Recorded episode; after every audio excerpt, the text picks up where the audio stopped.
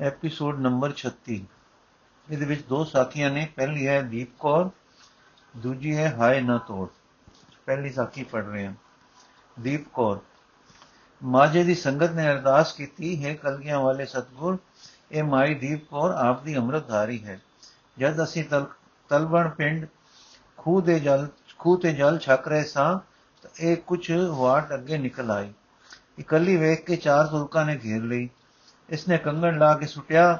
ਜਦ ਇੱਕ ਤੁਰਕ ਕੰਗਣ ਚੁੱਕਣ ਲੱਗਾ ਤਾਂ ਇਸਨੇ ਧੂ ਕੇ ਤਲਵਾਰ ਚਲਾਈ। ਉਹ ਘਾਇਲ ਹੋ ਡੱਠਾ। ਬਾਕੀ ਦੇ ਘਬਰਾ ਕੇ ਸ਼ਸਤਰ ਨੂੰ ਸੰਭਾਲਣ ਲੱਗੇ।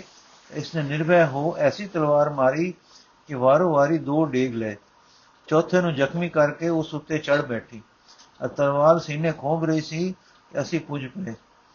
ਚਾਰੇ ਪਾਪੀ ਮਰ ਚੁੱਕੇ ਸਨ। ਅਸੀਂ ਜਲਦੀ ਨਾਲ ਉੱਥੋਂ ਬੀਬੀ ਨੂੰ ਨਾਲ ਲੈ ਕੇ ਨਿਕਲੇ ਤੇ ਰਸਤਾ ਛੱਡ ਕੇ ਕੁਰਾਹੋਂ ਟੁਰਦੇ ਇੱਥੇ ਆ ਪੁੱਜੇ ਹਾਂ। ਹੁਣ ਕਈ ਸਾਡੇ ਸਾਥੀ ਭਰਮ ਕਰਦੇ ਹਨ ਕਿ ਬੀਬੀ ਨੇ ਹੱਤਿਆ ਕੀਤੀ ਹੈ ਤੇ ਬੀਬੀ ਤੁਰਕ ਨਾਲ ਛੂ ਕੇ ਭਿੱਟੀ ਗਈ ਹੈ। ਸਤਗੁਰੂ ਜੀ ਨੇ ਹੱਸ ਕੇ ਕਿਹਾ, ਇਸ ਨੇ ਤਾਂ ਆਪਣੇ ਧਰਮ ਅਤੇ ਆਪਣੀ ਜਾਨ ਦੀ ਰੱਖਿਆ ਕੀਤੀ ਹੈ। ਬੀਬੀ ਸੂਰਬੀਰ ਸਿੰਘਣੀ ਪੰਥ ਦੀ ਪੁੱਤਰੀ ਹੈ। ਇਹ ਨਹੀਂ ਭਿੱਟੀ ਅਛੂਤ ਜਾਤੀਆਂ ਇਸ ਦੇ ਚਰਨਾਂ ਨੂੰ ਛੂ ਕੇ ਪਾਵਨ ਹੋਣਗੀਆਂ। ਇਸ ਦਾ ਨਾਮ ਵੀਰਾਂ ਦੀ ਸ਼੍ਰੇਣੀ ਵਿੱਚ ਰਹੇਗਾ ਤੇ ਪਵਿੱਤਰ ਪਾਵਨ ਸਦਾਏਗੀ। ਤੁਸੀਂ ਸਾਰੇ ਅੰਮ੍ਰਿਤ ਛਕੋ ਜੋ ਭਰਮ ਭੈ ਦੂਰ ਹੋਵੇ, ਤੇ ਸ਼ੇਰ ਪੁੱਤਰ ਬਣ ਜਾਓ। ਉਸੇ ਦਿਨ ਸਾਰੀ ਸੰਗਤ ਨੇ ਅੰਮ੍ਰਿਤ ਛਕਿਆ। ਦੂਜੀ ਸਾਖੀ, ਹਾਏ ਨਾ ਤੋੜ। ਇੱਕ ਦੇਵ ਨਾਮੇ ਸਿੱਖ ਹੁਸ਼ਿਆਰਪੁਰੇ ਵਿੱਚ ਰਹਿੰਦਾ ਸੀ। ਇੱਕ ਅਮੀਰ ਦੇ ਬਾਗ ਵਿੱਚ ਵੱਡਾ ਮਾਲੀ ਸੀ। ਇਸ ਦੀ ਤਾਬਿਆ ਅਰਾਈ ਕੰਬੋਸ, ਜੱਟ, ਅਨੇਕ ਜਾਤਾਂ ਦੇ ਕਾਮੇ ਨੌਕਰ ਸੇ, ਜਿਨ੍ਹਾਂ ਨੂੰ ਇਹ ਮਾਲੀ ਦਾ ਕੰਮ ਬੜੇ ਪਿਆਰ ਨਾਲ ਸਿਖਾ ਲਿਆ ਕਰਦਾ ਸੀ। ਪ੍ਰੇਮੀ ਦਾ ਆਪਣਾ ਆਪ ਵਾਹਿਗੁਰੂ ਦੇ ਪ੍ਰਕਾਸ਼ ਵਿੱਚ ਚਿੱਤੇ ਚਿਤ ਸਮਾਏ, ਤਾਂ ਹੋਵੇ ਰੰਗ ਘਨਾ ਦੇ ਅਨੁਸਾਰ ਆਨੰਦ ਨੂੰ ਪ੍ਰਾਪਤ ਰਹਿੰਦਾ ਸੀ। ਹੱਥ ਮੁੱਟੇ ਲਾਉਂਦੇ ਸੇ, ਦਿਲ ਵਾਹਿਗੁਰੂ ਨੂੰ ਸਿਮਰਦਾ ਸੀ। ਅੱਖਾਂ ਅੱਖਾਂ ਕਲਗੀਧਰ ਜੀ ਨੂੰ ਵੇਖਦੀਆਂ ਸਨ। ਤੇ ਸ਼ੀਰ ਇਸ ਸੁਮਾ ਨਾਲ ਭਰਿਆ ਰਹਿੰਦਾ ਸੀ ਕਿ ਖਾਕ ਵਿੱਚ ਰਲਣ ਤੋਂ ਪਹਿਲਾਂ ਸੁੱਤੇ ਸਿੱਧ ਜਿੰਨਾ ਭਲਾ ਹੋ ਸਕੇ ਹੋ ਜਾਵੇ। ਇਸ ਪ੍ਰੇਮੀ ਦੀ ਵੋਟੀ ਵੀ ਸੀ, ਜੋ ਪਤੀ ਵਰਗਾ ਹੀ ਦੂਸਰਾ ਸ਼ਰੀਰ ਸੀ। ਵਾਹਿਗੁਰੂ ਦੀ ਯਾਦ ਕਲਗੀਧਰ ਦਾ ਪ੍ਰੇਮ ਪਤੀ ਦਾ ਪਿਆਰ, ਸਾਧ ਸੰਗਤ ਨਾਲ ਭਉ ਉੱਚੀ ਸੇਵਾ ਦਾ ਉਮਾ, ਨਿਰਮਲ ਹਿਰਦੇ ਵਿੱਚ ਐਉਂ ਪ੍ਰਕਾਸ਼ ਰਹਿੰਦੇ, ਜਿਸ ਤਰ੍ਹਾਂ ਆਕਾਸ਼ ਮੰਡਲ ਵਿੱਚ ਸੂਰਜ, ਚੰਦ, ਤਾਰੇ, ਤਾਰੀਆਂ ਤੇ ਗਿਟੀਆਂ ਪ੍ਰਕਾਸ਼ਦੇ ਹਨ। ਬਾਣੀ ਪੜਦੀ ਤਾਂ ਰਸ ਦੀ ਰੋਹ ਟੁਰ ਪੈਂਦੀ। ਅਨ ਪਕਾਉਂਦੀ ਤਾਂ ਲੋੜਵੰਦਾਂ ਨੂੰ ਰਸਾਉਂਦੀ ਇਸ ਨਾਮ ਰਸੀਏ ਦੰਪਤੀ ਦੇ ਘਰ ਇੱਕ ਕੰਨਿਆ ਸੀ, ਜੋ ਇਸ ਵੇਲੇ 10 11 ਵਰੇ ਦੀ ਸੀ। ਐਸੇ ਮਾਤਾ ਪਿਤਾ ਦੀ ਪੂਰੀ ਪੁੱਤਰੀ, ਇਹ ਉਹਨਾਂ ਪੂਰਨਿਆਂ ਪਰ ਉਂਗਲੀ ਫੇਰ ਰਹੀ ਸੀ ਜੋ ਮਾਤਾ ਪਿਤਾ ਦਾ ਪਵਿੱਤਰ ਜੀਵਨ ਅਰ ਸੱਚ ਦੀ ਵਰਤਨ ਆਪੇ ਹੀ ਇਸ ਦੇ ਲਈ ਵਾਹ ਰਹੇ ਸਨ, ਵਾਹ ਰਹੇ ਸੀ। ਝੂਠ ਬੋਲਣਾ ਜਾਣਦੀ ਹੀ ਨਹੀਂ ਸੀ। ਇਸ ਵਿਚਾਰੇ ਨੂੰ ਇਹ ਸਮਝ ਹੀ ਨਾ ਨਾ ਸੀ ਕਿ ਹੋਵੇ, ਹੋਰ ਤੇ ਕਿਉਂ ਉਸ ਨੂੰ ਕੁਝ ਹੋਰ ਕਰਕੇ ਕੋਈ ਆਖੇ। ਤੜਕੇ ਮਾਪਿਆਂ ਨਾਲ ਉੱਠਣਾ, ਬਾਣੀ ਪੜ੍ਹਨੀ, ਮਾਂ ਨਾਲ ਕੰਮ ਕਰਾਉਣਾ, ਕਰਵਾਉਣਾ, ਦੁਪਹਿਰੇ ਮਾਤਾ ਨੇ ਜਦ ਅੰਨ ਲੈ ਕੇ ਬਾਗ ਜਾਣਾ, ਇਸ ਨੇ ਨਾਲ ਜਾਣਾ ਤੇ ਆਪਣੇ ਨਾਲੋਂ ਵਧੇਕ ਬੋਲੇ ਵਾਲੇ ਫੁੱਲਾਂ ਨਾਲ ਖੇਡਦੇ ਰਹਿਣਾ। ਫੁੱਲਾਂ ਵਿੱਚ ਪਾਣੀ ਦੇ ਡੱਗੇ ਭਰ ਭਰ ਪਾਉਣੇ, ਗੋਡੀ ਕਰਨੀ, ਖਾਦ ਪਾਉਣੀ, ਹੱਥ ਫੇਰਨੇ, ਖੁਸ਼ਬੂ ਲੈਣੀ, ਪਰ ਕਦੇ ਆਪਣੇ ਹੱਥੀ ਫੁੱਲ ਨੂੰ ਤੋੜਨਾ ਨਾ। ਬਾਲਪਨ, ਨਿਸ਼ਕਪਟ, ਸਿੱਧਾ ਸੁਭਾਅ, ਕੁਸੰਗ ਦਾ ਬਚਾਓ, ਇੱਕ ਮਾਤਾ ਪਿਤਾ ਦਾ ਪਾਰਸ ਸੰਗ, ਹਰ ਵੇਲੇ ਦਾ ਮੇਲ ਮੇਲ ਗੇਲ ਮੂਟਿਆਂ ਨਾਲ, ਜੋ ਖੁਸ਼ੀ ਦੰਦੇ, ਜੋ ਖੁਸ਼ੀ ਦਿੰਦੇ ਤੇ ਖੇਡਦੇ ਖੇਡਦੇ ਹਨ। ਸਾਰਾ ਦਿਨ ਬਾਗ ਵਿੱਚ ਦੌੜੇ ਫਿਰਨਾ, ਬਾਣੀ ਦੀ ਕੋਈ ਨਾ ਕੋਈ ਤੁਕ ਗਾਉਂਦਿਆਂ ਰਹਿਣੀ ਤੇ ਕਿਸੇ ਨਾ ਕਿਸੇ ਬੂਟੇ ਨਾਲ ਲਾਡ ਪਿਆਰ ਕਰਦੇ ਰਹਿਣਾ। ਇਸ ਦੇ ਲਾਡਲੇ ਬੂਟਿਆਂ ਵਿੱਚੋਂ ਇੱਕ ਚਕੋਦਰੇ ਦਾ ਕਲਮੀ ਬੂਟਾ ਸੀ।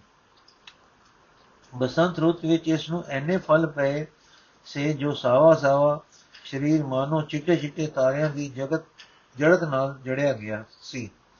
ਇਹ ਭੋਲੀ ਕਾਕੀ ਇਹ ਵੇਖ ਕੇ ਬੜੀ ਪ੍ਰਸੰਨ ਹੁੰਦੀ ਸੀ ਕਿ ਇਸ ਬੂਟੇ ਨੂੰ ਐਨੇ ਫਲ ਲੱਗਣਗੇ। ਇਸ ਲਈ ਇਹ ਚਾਹ ਵੇਖ ਕੇ ਪਿਤਾ ਨੇ ਇਹ ਬੂਟਾ ਇਸ ਦੇ ਹਵਾਲੇ ਕੀਤਾ ਕਿ ਤੂੰ ਹੋ ਇਸ ਨੂੰ ਪਾਲ। ਇਹ ਕੁਚੇਰੇ ਬੂਟੇ ਦੀ ਥਾਂ ਇਸ ਉੱਤੇ ਪੈਂਦੀ ਸੀ। ਪਿਤਾ ਨੇ ਉਸ ਦੀ ਛਾਂ ਕਰ ਦਿੱਤੀ। ਇਸ ਨੂੰ ਪਾਣੀ ਪਾਉਣਾ ਗਿਰਦੇ ਗੋਡੀ ਕਰਕੇ ਖਾਦ ਦੀ ਥੜੀ ਲਾ ਦੇਣੀ, ਇਸ ਕੰਨਿਆ ਦਾ ਕਿੰਨਾ ਹੀ ਵੇਲਾ ਲੈ ਗਿਆ। ਚਾਉ ਭਰੇ ਨੂੰ ਚੇਤਾ ਨਾ ਰਿਹਾ ਕਿ ਨਾਰੰਗੀ ਬਾਦ ਦੇ ਬੂਟਿਆਂ ਨੂੰ ਜਦ ਉਹ ਫੁੱਲਾਂ ਤੇ ਆ ਜਾਣ ਤਾਂ ਕੁਝ ਦਿਨ ਪਾਣੀ ਨਹੀਂ ਦੇਈਦਾ। ਡੋਡੀ ਡੋਡੀ ਬਜਦੇ ਤੱਕ ਪਾਣੀ ਵੱਲੋਂ ਬਚਾ ਰੱਖੀਦਾ ਹੈ। ਇਹ ਵਿਚਾਰੀ ਉਸ ਨੂੰ ਖੁੱਲਾ ਪਾਣੀ ਦੇ ਬੈਠੀ। ਉੰਜੇ ਵੀ ਨਾਰੰਗੀ ਭਾਂਤ ਦੇ ਬੂਟਿਆਂ ਦੇ ਫੁੱਲ ਜਿਨ੍ਹਾਂ ਨੂੰ ਕਿਰਨਾ ਜਾਂ ਕਰਨਾ ਕਹਿੰਦਾ ਹੈ ਕਿਰਦੇ ਰਹਿੰਦੇ ਹਨ। ਇਹ ਵੀ ਕਿਰਨ ਲੱਗੇ ਫੁੱਲ ਘਟਦੇ ਘਟਦੇ ਗਿਣਤੀ ਦੇ ਰਹਿ ਗਏ, ਪਰ ਅਜੇ ਵੀ ਜੋ ਸਾਰੇ ਫਲ ਪੈਂਦੇ ਤਦ ਕੰਨਿਆ ਦੀ ਮੁਰਾਦ ਪੂਰੀ ਹੋ ਜਾਂਦੀ। ਪਰ ਵਿਸਾਖ ਚੜ੍ਹਦੇ ਤਾਈ ਹਨੇਰੀਆਂ ਦੀ ਕਿਰਪਾ ਨਾਲ ਸਹਾਈ ਹੋ ਗਈ। ਸੋ ਖਾਣ ਜੋਗਾ ਫੁੱਲ ਨਾਲ ਨਾ ਰਿਹਾ। ਇਹ ਵੇਖ ਕੇ ਜਦ ਬਾਲਕੀ ਨਿਰਾਸ਼ ਹੋਣ ਲੱਗੀ ਤਾਂ ਪਿਤਾ ਨੇ ਉਸ ਨੂੰ ਸਮਝਾਇਆ ਕਿ ਜਿਤਨੇ ਫੁੱਲ ਬੂਟੇ ਨੂੰ ਪੈਣ ਸਾਰੇ ਨਹੀਂ ਫਲਿਆ ਕਰਦੇ। ਫਿਰ ਗੋਡੀ ਕਰਨੀ, ਸਜਰੀ ਰੇ ਪਾਉਣੀ ਤੇ ਫੁੱਲ ਬੂਟੇ ਨੂੰ ਪਾਣੀ ਪਾਉਣਾ ਭੁੱਲ ਹੈ। ਹਨੇਰੀਆਂ ਵੀ ਫੁੱਲ ਤੇ ਪਏ ਫੁੱਲ ਫਲਾਂ ਨੂੰ ਤੋੜ ਦਿੰਦੀਆਂ ਹਨ।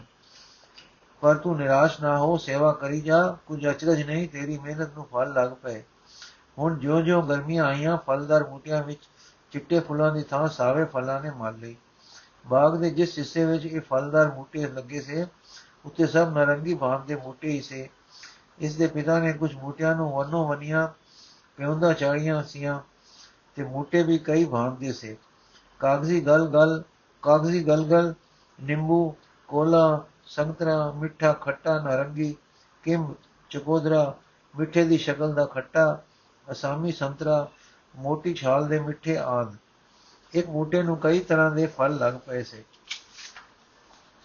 ਇਸ ਖੱਤੇ ਦੇ ਹੋਰ ਬੂਟੇ ਸਾਰੇ ਦੇ ਸਾਰੇ ਫਲ ਪਏ ਸੀ। ਪਰ ਇੱਕ ਚਕੋਦਰੇ ਦਾ ਬੂਟਾ ਜੋ ਭੋਲੀ ਪੂੜੀ ਦੇ ਹਿੱਸੇ ਆਇਆ ਸੀ, ਅਵਲ ਖੜਾ ਸੀ। ਪਿਤਾ ਦੀ ਆਗਿਆ ਮੁਜਬ ਇਹ ਵਿਚਾਰੀ ਸੇਵਾ ਤਾਂ ਕਰਦੀ, ਪਰ ਕਿਤੇ ਫੁੱਲ ਦੀ ਸ਼ਕਲ ਨਜ਼ਰ ਨਾ ਪੈਂਦੀ। ਹੁਣ ਜੇਠ ਦੀਆਂ ਲੋਹਾਂ ਤੇ ਧੁੱਪਾਂ ਆਪਣਾ ਕਹਿਰ ਵਰਤਾ ਰਹੀਆਂ ਸਨ। ਅਤ ਗਰਮੀ ਨੇ ਕੁਝ ਉਦਾਸੀ ਦਾ ਰੰਗ ਫੇਰ ਦਿੱਤਾ ਰਨੇਰੀਆਂ ਨੇ ਗੱਟੀ ਦੀਆਂ ਬਰੀਕ ਤਹਾਂ ਪੱਤਿਆਂ ਤੇ ਚੜਾ ਦਿੱਤੀਆਂ। ਅਜੇ ਹਾੜ ਚੜਿਆ ਹੀ ਸੀ ਕਿ ਅਸਮਾਨ ਦੇ ਗੂੜੇ ਨੀਲ ਵਿੱਚ ਵੀ ਫਿਕ ਪੈਣ ਲੱਗ ਪਿਆ। ਬੱਦਲ ਚਾਲ ਪੈ ਗਈ। ਕਦੇ-ਕਦੇ ਘਨਛਤ ਹੋ ਕੇ ਬਿਜਲੀ ਦੇ ਲਿਸ਼ਕਾਰੇ ਵੱਜਣ। ਕਦੇ ਗੱਜ ਗੜਕ ਦੀ ਆਵਾਜ਼ ਉੱਠੇ। ਛੇਕੜ ਇੱਕ ਦਿਨ ਫੁਹਾਰ ਉਤਰੀ, ਫਿਰ ਕਣੀਆਂ ਹੋ ਗਈਆਂ। ਕਲੇਜੇ ਉਭੀਕ ਵਿੱਚ ਖਿੱਚੇ ਗਏ। ਤੱਕ ਰਹੇ ਸੀ ਕਿ ਕਿਤੇ ਬੱਦਲ ਉੱਡ ਨਾ ਜਾਣ। ਕੀਮੀ ਮੋਲੇਦਾਰ ਲੈ ਪਿਆ। ਜਲ ਥਲ ਹੋ ਗਿਆ 2 ਘੰਟੇ ਇਕਤਾਰ ਡੱਗਾ ਲਾ ਕੇ ਵਸਿਆ, ਫਿਰ ਬੱਦਲ ਚਾਲ ਪੈ ਗਈ ਤੇ ਵਰਖਾ ਥੰਮ ਗਈ। ਬ੍ਰਿਜ ਧੋਤੇ ਗਏ, ਸਾਰੀ ਬਨਸਪਤੀ ਐਉਂ ਜਿਸੇ ਜੀ ਕੋ ਇਸ਼ਨਾਨ ਕਰਕੇ ਹੱਟੀ ਹੈ। ਬਾਗਾਂ ਦਾ ਜੋਬੰਗ ਨਿਖਾਰ ਵਿੱਚ ਨਿਖਾਰ ਵਿੱਚ ਆ ਗਿਆ। ਬਰਸਾਤ ਦਾ ਪਹਿਲ ਛੱਲਾ ਅਗੇਤਰਾ ਹੀ ਹੋ ਗਿਆ। ਪਹਿਲੇ ਛੱਲੇ ਮਗਰੋਂ ਵਰਖਾ, ਫੇਰ ਚੰਗੀ ਲੱਗ ਪਈ। ਮੀਂਹ ਪਿਆ, ਪਰਮੇਸ਼ਰ ਪਾਇਆ। ਜੀ ਜਨ ਸਭ ਸੁਖੀ ਵਸਾਇਆ। ਲੋਕਾਂ ਨੇ ਮਕਈਆਂ ਚਰੀਆਂ ਬਾਜਰਾ, ਤਿਲ, ਝੋਨੇ, ਬਨਸ, ਬਾਸਮਤੀਆਂ ਆਦ ਫਸਲਾਂ ਬੀਜ ਦਿੱਤੀਆਂ। ਬਰਸਾਤੀ ਫੁੱਲ ਵੀ ਕਿਆਰੀਆਂ ਵਿੱਚ ਖਿੜ ਉੱਠੇ। ਫਲਦਾਰਾਂ ਦੇ ਫਲ ਵੀ ਮੋٹے ਹੋ ਗਏ। ਇੱਥੇ ਹੀ ਬਸ ਨਹੀਂ, ਕੁਦਰਤ ਦਾ ਜ਼ੋਰ ਤੇ ਮਿਹਨਤ ਦਾ ਸਿੱਟਾ ਦੇਖੋ। ਕੁੜੀ ਦੇ ਅਫਲ ਚਕੋਦਰੇ ਨੂੰ ਇੱਕ ਚਿੱਟੀ ਡੋਡੀ ਪੈ ਗਈ। ਡੋਡੀ ਖਿੜ ਕੇ ਫੁੱਲ ਹੋ ਗਈ। ਇੱਕ ਨਹੀਂ 8-10 ਫੁੱਲ ਹੋਰ ਪੈ ਗਏ। ਬੂਟਾ ਸੋਨੇਰੀ ਫੁੱਲ ਪਿਆ। ਬੇ ਬਹਾਰੇ ਫੁੱਲਿਆ ਬੂਟਾ ਤੱਕ ਕਿ ਕੰਠਿਆਂ ਦਾ ਦਿਲ ਕਿਸੇ ਉੱਚੇ ਪਾਸੇ ਚਲਾ ਗਿਆ। ਗਲ ਵਿੱਚ ਚੁੰਨੀ ਦਾ ਪੱਲਾ ਪੈ ਕੇ ਹੱਥ ਜੁੜ ਗਏ, ਅੱਖਾਂ ਬੰਦ ਹੋ ਗਈਆਂ। ਮਨ ਪ੍ਰਾਰਥਨਾ ਦੇ ਖੱਬਾਂ ਨਾਲ ਉੜ ਕੇ ਆਨੰਦਪੁਰ ਪਹੁੰਚ ਕੇ ਇਹ ਪ੍ਰਾਰਥਨਾ ਕਰਨ ਲੱਗਾ, ਹੈ ਕਲਗੀਧਰ हे ਗੁਰੂ, ਮੇਰੇ ਇਸ ਫੁੱਲ ਨੂੰ ਫਲ ਲਾ ਦਿਓ, ਉਸ ਨੂੰ ਛੇਤੀ ਛੇਤੀ ਪਕਾ ਦਿਓ। ਇਹ ਫਲ ਮੈਂ ਆਪ ਲੈ ਕੇ ਚਰਨਾਂ ਵਿੱਚ ਹਾਜ਼ਰ ਹੋਵਾਂ। ਜਿਸ ਸਿਰਦੇ ਨੇ ਕਦੇ ਝੂਠ ਦੀ ਪਛਾਣ ਨਹੀਂ ਕੀਤੀ ਜਿਸ ਸਿਰਦੇ ਵਿੱਚ ਕਦੇ ਸੰਸੇ ਭਰਮ ਨੇ ਫੇਰਾ ਨਹੀਂ ਪਾਇਆ। ਉਹ ਸਿਰਦੇ ਦੀ ਸਚਾਈ ਦਾ ਸਮਝਣਾ ਸੱਚੇ ਦੇ ਹੀ ਹਿਰਦਿਆਂ ਦਾ ਕੰਮ ਹੈ। ਇਸ ਭੋਲੇਪਨ ਦੀ ਅਵਸਥਾ ਵਿੱਚ ਬੇਨਤੀ, ਵਿਖੇ ਲਿਵਲੀਨਤਾ ਡਾਢੀ ਡੂੰਗੀ ਹੁੰਦੀ ਹੈ। ਕੰਨਿਆ ਖੜੀ ਹੈ, ਦਿਲ ਕਲਗੀਧਰ ਜੀ ਦੇ ਚਰਨਾਂ ਤੇ ਡੁੱਲ ਰਿਹਾ ਹੈ। ਅੱਖਾਂ ਵਿੱਚੋਂ ਹੰਝੂ ਗਿਰ ਰਹੇ ਹਨ। ਜੇ ਇੱਕ ਨਵੇਂ ਲੱਗੇ ਫੁੱਲ ਦੀ ਸੋਲ ਪੰਖੜੀ ਨਾਲ ਛੂ ਛੂ ਕੇ ਹੇਠਾਂ ਡਿੱਗ ਰਹੇ ਹਨ। ਮਾਂ ਨੇ ਧੀ ਅਰਦਾਸ ਕਰਦੀ ਵੇਖੀ, ਦੂਰੋਂ ਹੀ ਅਰਦਾਸ ਕੀਤੀ ਉਸ ਇਹ ਦਾਤਾ ਬੱਚੀ ਮਗਨ ਹੋਈ, ਕੋਈ ਅਰਦਾਸ ਕਰ ਰਹੀ ਹੈ ਮੇਰ ਕਰਨਾ ਜੋ ਆਪ ਤੋਂ ਆਪ ਦੀ ਮਿਹਰਦਾਨ ਮੰਗੇ, ਉਹ ਨਾ ਮੰਗੇ ਜੋ ਰਜ਼ਾ ਵਿੱਚ ਵਿਰਧ ਹੋਵੇ। ਕਾਕੀ ਬੇਨਤੀ ਦੇ ਅੰਮ੍ਰਿਤ ਸਰੋਵਰ ਵਿੱਚੋਂ ਇਸ਼ਨਾਨ ਕਰਕੇ ਨਿਕਲੀ। ਠੰਡੀ ਠਾਰ, ਹਲਕੀ ਫੁੱਲ ਤੇ ਸੁਗੰਧਿਤ ਮਾਂ ਨੇ ਹੁਣ ਬੱਚੀ ਨੂੰ ਗੋਦ ਵਿੱਚ ਲੈ ਲਿਆ। ਮੱਥਾ ਚੁੰਮਿਆ ਔਰ ਗਲ ਨਾਲ ਘੁੱਟ ਕੇ ਲਾਇਆ। ਅਸੀਸ ਦੇ ਕੇ ਕਹਿਣ ਲੱਗੀ, ਮੇਰੀ ਜਿਗਰ ਜਾਨ, ਤੈਨੂੰ ਬਾਣੀ ਨਾ ਕਦੇ ਭੁੱਲੇ। ਤੇਰੀ ਕੋਈ ਸੋਚ ਫੁਰਨਾ ਬਚਨ ਕੰਮ ਬਾਣੀ ਦੀ ਆਗਿਆ ਦੇ ਉਲਟ ਨਾ ਹੋਵੇ। ਮਾਂ ਦੇ ਇਸ ਪਿਆਰ ਵਿੱਚ ਰੰਗੀ ਹੋਈ ਧੀ ਬੋਲੀ, ਮਾਂ ਜੀ, ਅੱਜ ਮੈਂ ਇੱਕ ਦਾਨ ਮੰਗਿਆ ਹੈ। ਤੁਸੀਂ ਵੇਖੋ ਖਾਂ, ਬਾਣੀ ਦੇ ਉਲਟ ਤਾਂ ਨਹੀਂ, ਮੈਨੂੰ ਬਾਣੀ ਦੀ ਸਾਰੀ ਸਮਝ ਨਹੀਂ ਪੈਂਦੀ। ਮੈਂ ਕਲਗੀਧਰ ਜੀ ਤੋਂ ਮੰਗਿਆ ਕਿ ਆ ਨਵਾਂ ਫੁੱਲ ਚਕੋਦਰਾ ਬਣੇ ਔਰ ਮੈਂ ਆਪ ਦੀ, ਇਹ, ਮੈਂ ਇਹ ਆਪ ਦੀ ਬੇਟਾ ਕਰਾਂ। ਇਹ ਪਿਆਰ ਦੀ ਸਿੱਖ ਸੁਣ ਕੇ ਮਾਂ ਸੋਚ ਵਿੱਚ ਪੈ ਗਈ। ਉਧਰੋਂ ਭਾਈ ਦੇਵ ਜੀ ਆ ਗਏ। ਮਾਂ ਨੇ ਦੀਦੀ ਬੇਨਤੀ ਕਹਿ ਸੁਣਾਈ। ਪਿਤਾ ਨੇ ਪੁੱਤਰੀ ਗੱਲ ਨਾਲ ਲਾ ਲਈ ਤੇ ਕਿਹਾ ਕਲ ਕੁਲ ਤਾਰੂ ਪੁੱਤਰੀ, ਤੇਰਾ ਪ੍ਰੇਮ ਸਾਡਾ ਉਧਾਰ ਕਰੇਗਾ। ਤੇਰਾ ਪ੍ਰੇਮ ਕਈਆਂ ਨੂੰ ਤਾਰੇਗਾ। ਤੇਰਾ ਫੁੱਲ ਸੱਚਮੁੱਚ ਚਕੋਦਰਾ ਬਣੇਗਾ। ਚਾਹੇ ਸੋਨੇ ਸੋਨੇਰੀ ਫਲ ਪਕਦੇ ਘਟ ਜਾਂ ਚਿਰਾਕੇ ਹਨ, ਪਰ ਤੇਰੀ ਆਸ ਅਕਾਲ ਪੂਰੀ ਕਰੇਗਾ। ਇਹ ਕਹਿੰਦੇ ਆ, ਭਾਈ ਜੀ ਦਾ ਆਪਣਾ ਦਿਲ ਭਰ ਕੇ ਡੁੱਲ ਪਿਆ। ਮੈਂ ਨੀਰ ਵਹਿ ਵਹਿ ਚੱਲੇ ਜਿਓ। ਕੁਝ ਚਿਰ ਦੇ ਬਾਅਦ ਭਾਈ ਦੇਵ ਦੀ ਸੁਪਤਨੀ ਆਨੰਦ ਜੀ ਦਾ ਪਾਠ ਬੜੀ ਸੁਰ ਮధుਰ ਸੁਰ ਨਾਲ ਕਰਨ ਲੱਗ ਪਈ। ਇਸ ਪ੍ਰੇਮ ਦੇ ਪਾਠ ਨੇ ਸੰਝ ਪਾ ਦਿੱਤੀ। ਰਾਸ ਦਾ ਸਮਾਂ ਪੁੱਜ ਗਿਆ ਸੀ। ਪਾਠ ਕਰਕੇ ਤੇ ਅਰਦਾਸਾ ਸੋਧ ਕੇ ਡੂੰਗੀਆਂ ਸੰਧੀਆਂ ਸੰਧਿਆ ਹੋਈ ਹੋਈਆਂ। ਇਹ ਸਿੱਖੀ ਸਿੱਧਕੀ ਪਰ ਗਰੀਬ ਟੱਬਰ ਆਪਣੇ ਘਰ ਪਹੁੰਚਾ। ਸੌਣ ਬੀਤਣ ਲੱਗਾ। ਉਸ ਸੋਨੇਰੀ ਫੁੱਲ ਦਾ ਫਲ ਬਣਨ ਲੱਗਾ। ਹੋਰ ਫੁੱਲ ਤਾਂ ਹਨੇਰੀ ਦੇ ਕਾਰਨ ਝੜ ਪਏ, ਪਰ ਇਸ ਜੇਠੇ ਫੁੱਲ ਦਾ ਫਲ ਬਣ ਗਿਆ ਅ ਦਿਨਾਂ ਵਿੱਚ ਹੀ ਪਲ ਪਿਆ। ਮੱਗਰ ਲੰਘ ਗਿਆ, ਇਸ ਦਾ ਰੰਗ ਪਲਟ ਪਿਆ, ਪੀਲਾ ਪੀਲਾ ਕੱਚਾ ਰੰਗ ਸਾਵੇ ਦੀ ਥਾਂ ਛਾ ਗਿਆ। ਤੋਤੇ ਖੱਟੇ ਭਾਂਤ ਦੇ ਫਲਾਂ ਨੂੰ ਘੱਟ ਟੁਕਦੇ ਹਨ, ਪਰ ਇੱਕ ਦਿਨ ਬਾਗ ਵਿੱਚ ਤੋਤਿਆਂ ਦੀ ਡਰ ਵੇਖ ਕੇ ਬੀਬੀ ਨੂੰ ਡਰ ਪੈ ਗਿਆ ਕਿ ਕਿਤੇ ਕੋਈ ਤੋਤਾ ਮੇਰਾ ਚਕੋਦਰਾ ਨਾ ਟੁੱਕ ਜਾਏ। ਖੱਦਰ ਦੀ ਇੱਕ ਟਾਕੀ ਲੈ ਕੇ ਇੱਕ ਥੈਲੀ ਸੀਤੀ ਅਰ ਚਕੋਦਰੇ ਨੂੰ ਚੜਾ ਦਿੱਤੀ। ਇੱਕ ਦਿਨ ਬਾਗ ਦਾ ਮਾਲਕ ਰਾਏ ਜਸਵੰਤ ਰਾਓ ਬਾਗ ਵਿੱਚ ਟਹਿਲਦਾ ਟਹਿਲਦਾ ਫਲਦਾਰ ਖੱਤੇ ਵੱਲ ਚਲਾ ਗਿਆ। ਨਾਲ ਇੱਕ ਕਾਮਾ ਸੀ। ਇਹ ਆਦਮੀ ਬੜਾ ਧਨ ਪਾਤਰ ਅਰ ਕੁਲੀਨ ਅਰ ਵਿਦਵਾਨ ਸੀ। ਪਰ ਪਰ ਧਨ ਅਰ ਵਿਦਿਆ ਨੇ ਨਿਮਰਤਾ ਤੇ ਸੇਵਾ ਦੀ ਥਾਂ ਹੰਕਾਰ ਅਰ ਆਕੜ ਦੀ ਲਾਗ ਕੁਝ ਵਧਾ ਰੱਖੀ ਸੀ। ਇਹ ਅਮੀਰ ਵੀ ਸਿੱਖ ਸੀ, ਆਪ ਹੀ ਸਿੱਖ ਨਹੀਂ, ਪੁੱਤਰ ਵੀ ਸਿੱਖ ਦਾ ਹੀ ਸੀ। ਪਿਤਾ ਇਸ ਦੇ ਸ੍ਰੀ ਗੁਰੂ ਤੇਗ ਬਹਾਦਰ ਜੀ ਦੇ ਚਰਨਾਂ ਕਮਲਾਂ ਦੇ ਬੜੇ ਪ੍ਰੇਮੀ ਸੀ। ਇਹ ਸੱਜਣ ਵੀ ਕੁਝ ਸ਼ਰਧਾਲੂ ਸੀ, ਪਰ ਬਾਣੀ ਨਾਲ ਪਿਆਰ ਘਟ ਕਰਦਾ ਸੀ। ਔਰ ਆਪਣੀ ਅਕਲ ਨੂੰ ਇੰਨਾ ਪਿਆਰ ਕਰਦਾ ਸੀ ਕਿ ਉਹ ਪਿਆਰ, ਹੰਕਾਰ ਬਣ ਜਾਂਦਾ ਸੀ। ਇਤੋਂ ਤਾਂ ਕਿ ਇਸ ਨੂੰ ਸਾਰੇ ਦੇਸ਼ ਵਿੱਚ ਆਪਣੀ ਅਕਲ ਦਾ ਕੋਈ ਨਜ਼ਰ ਨਹੀਂ ਸੀ ਪੈਂਦਾ।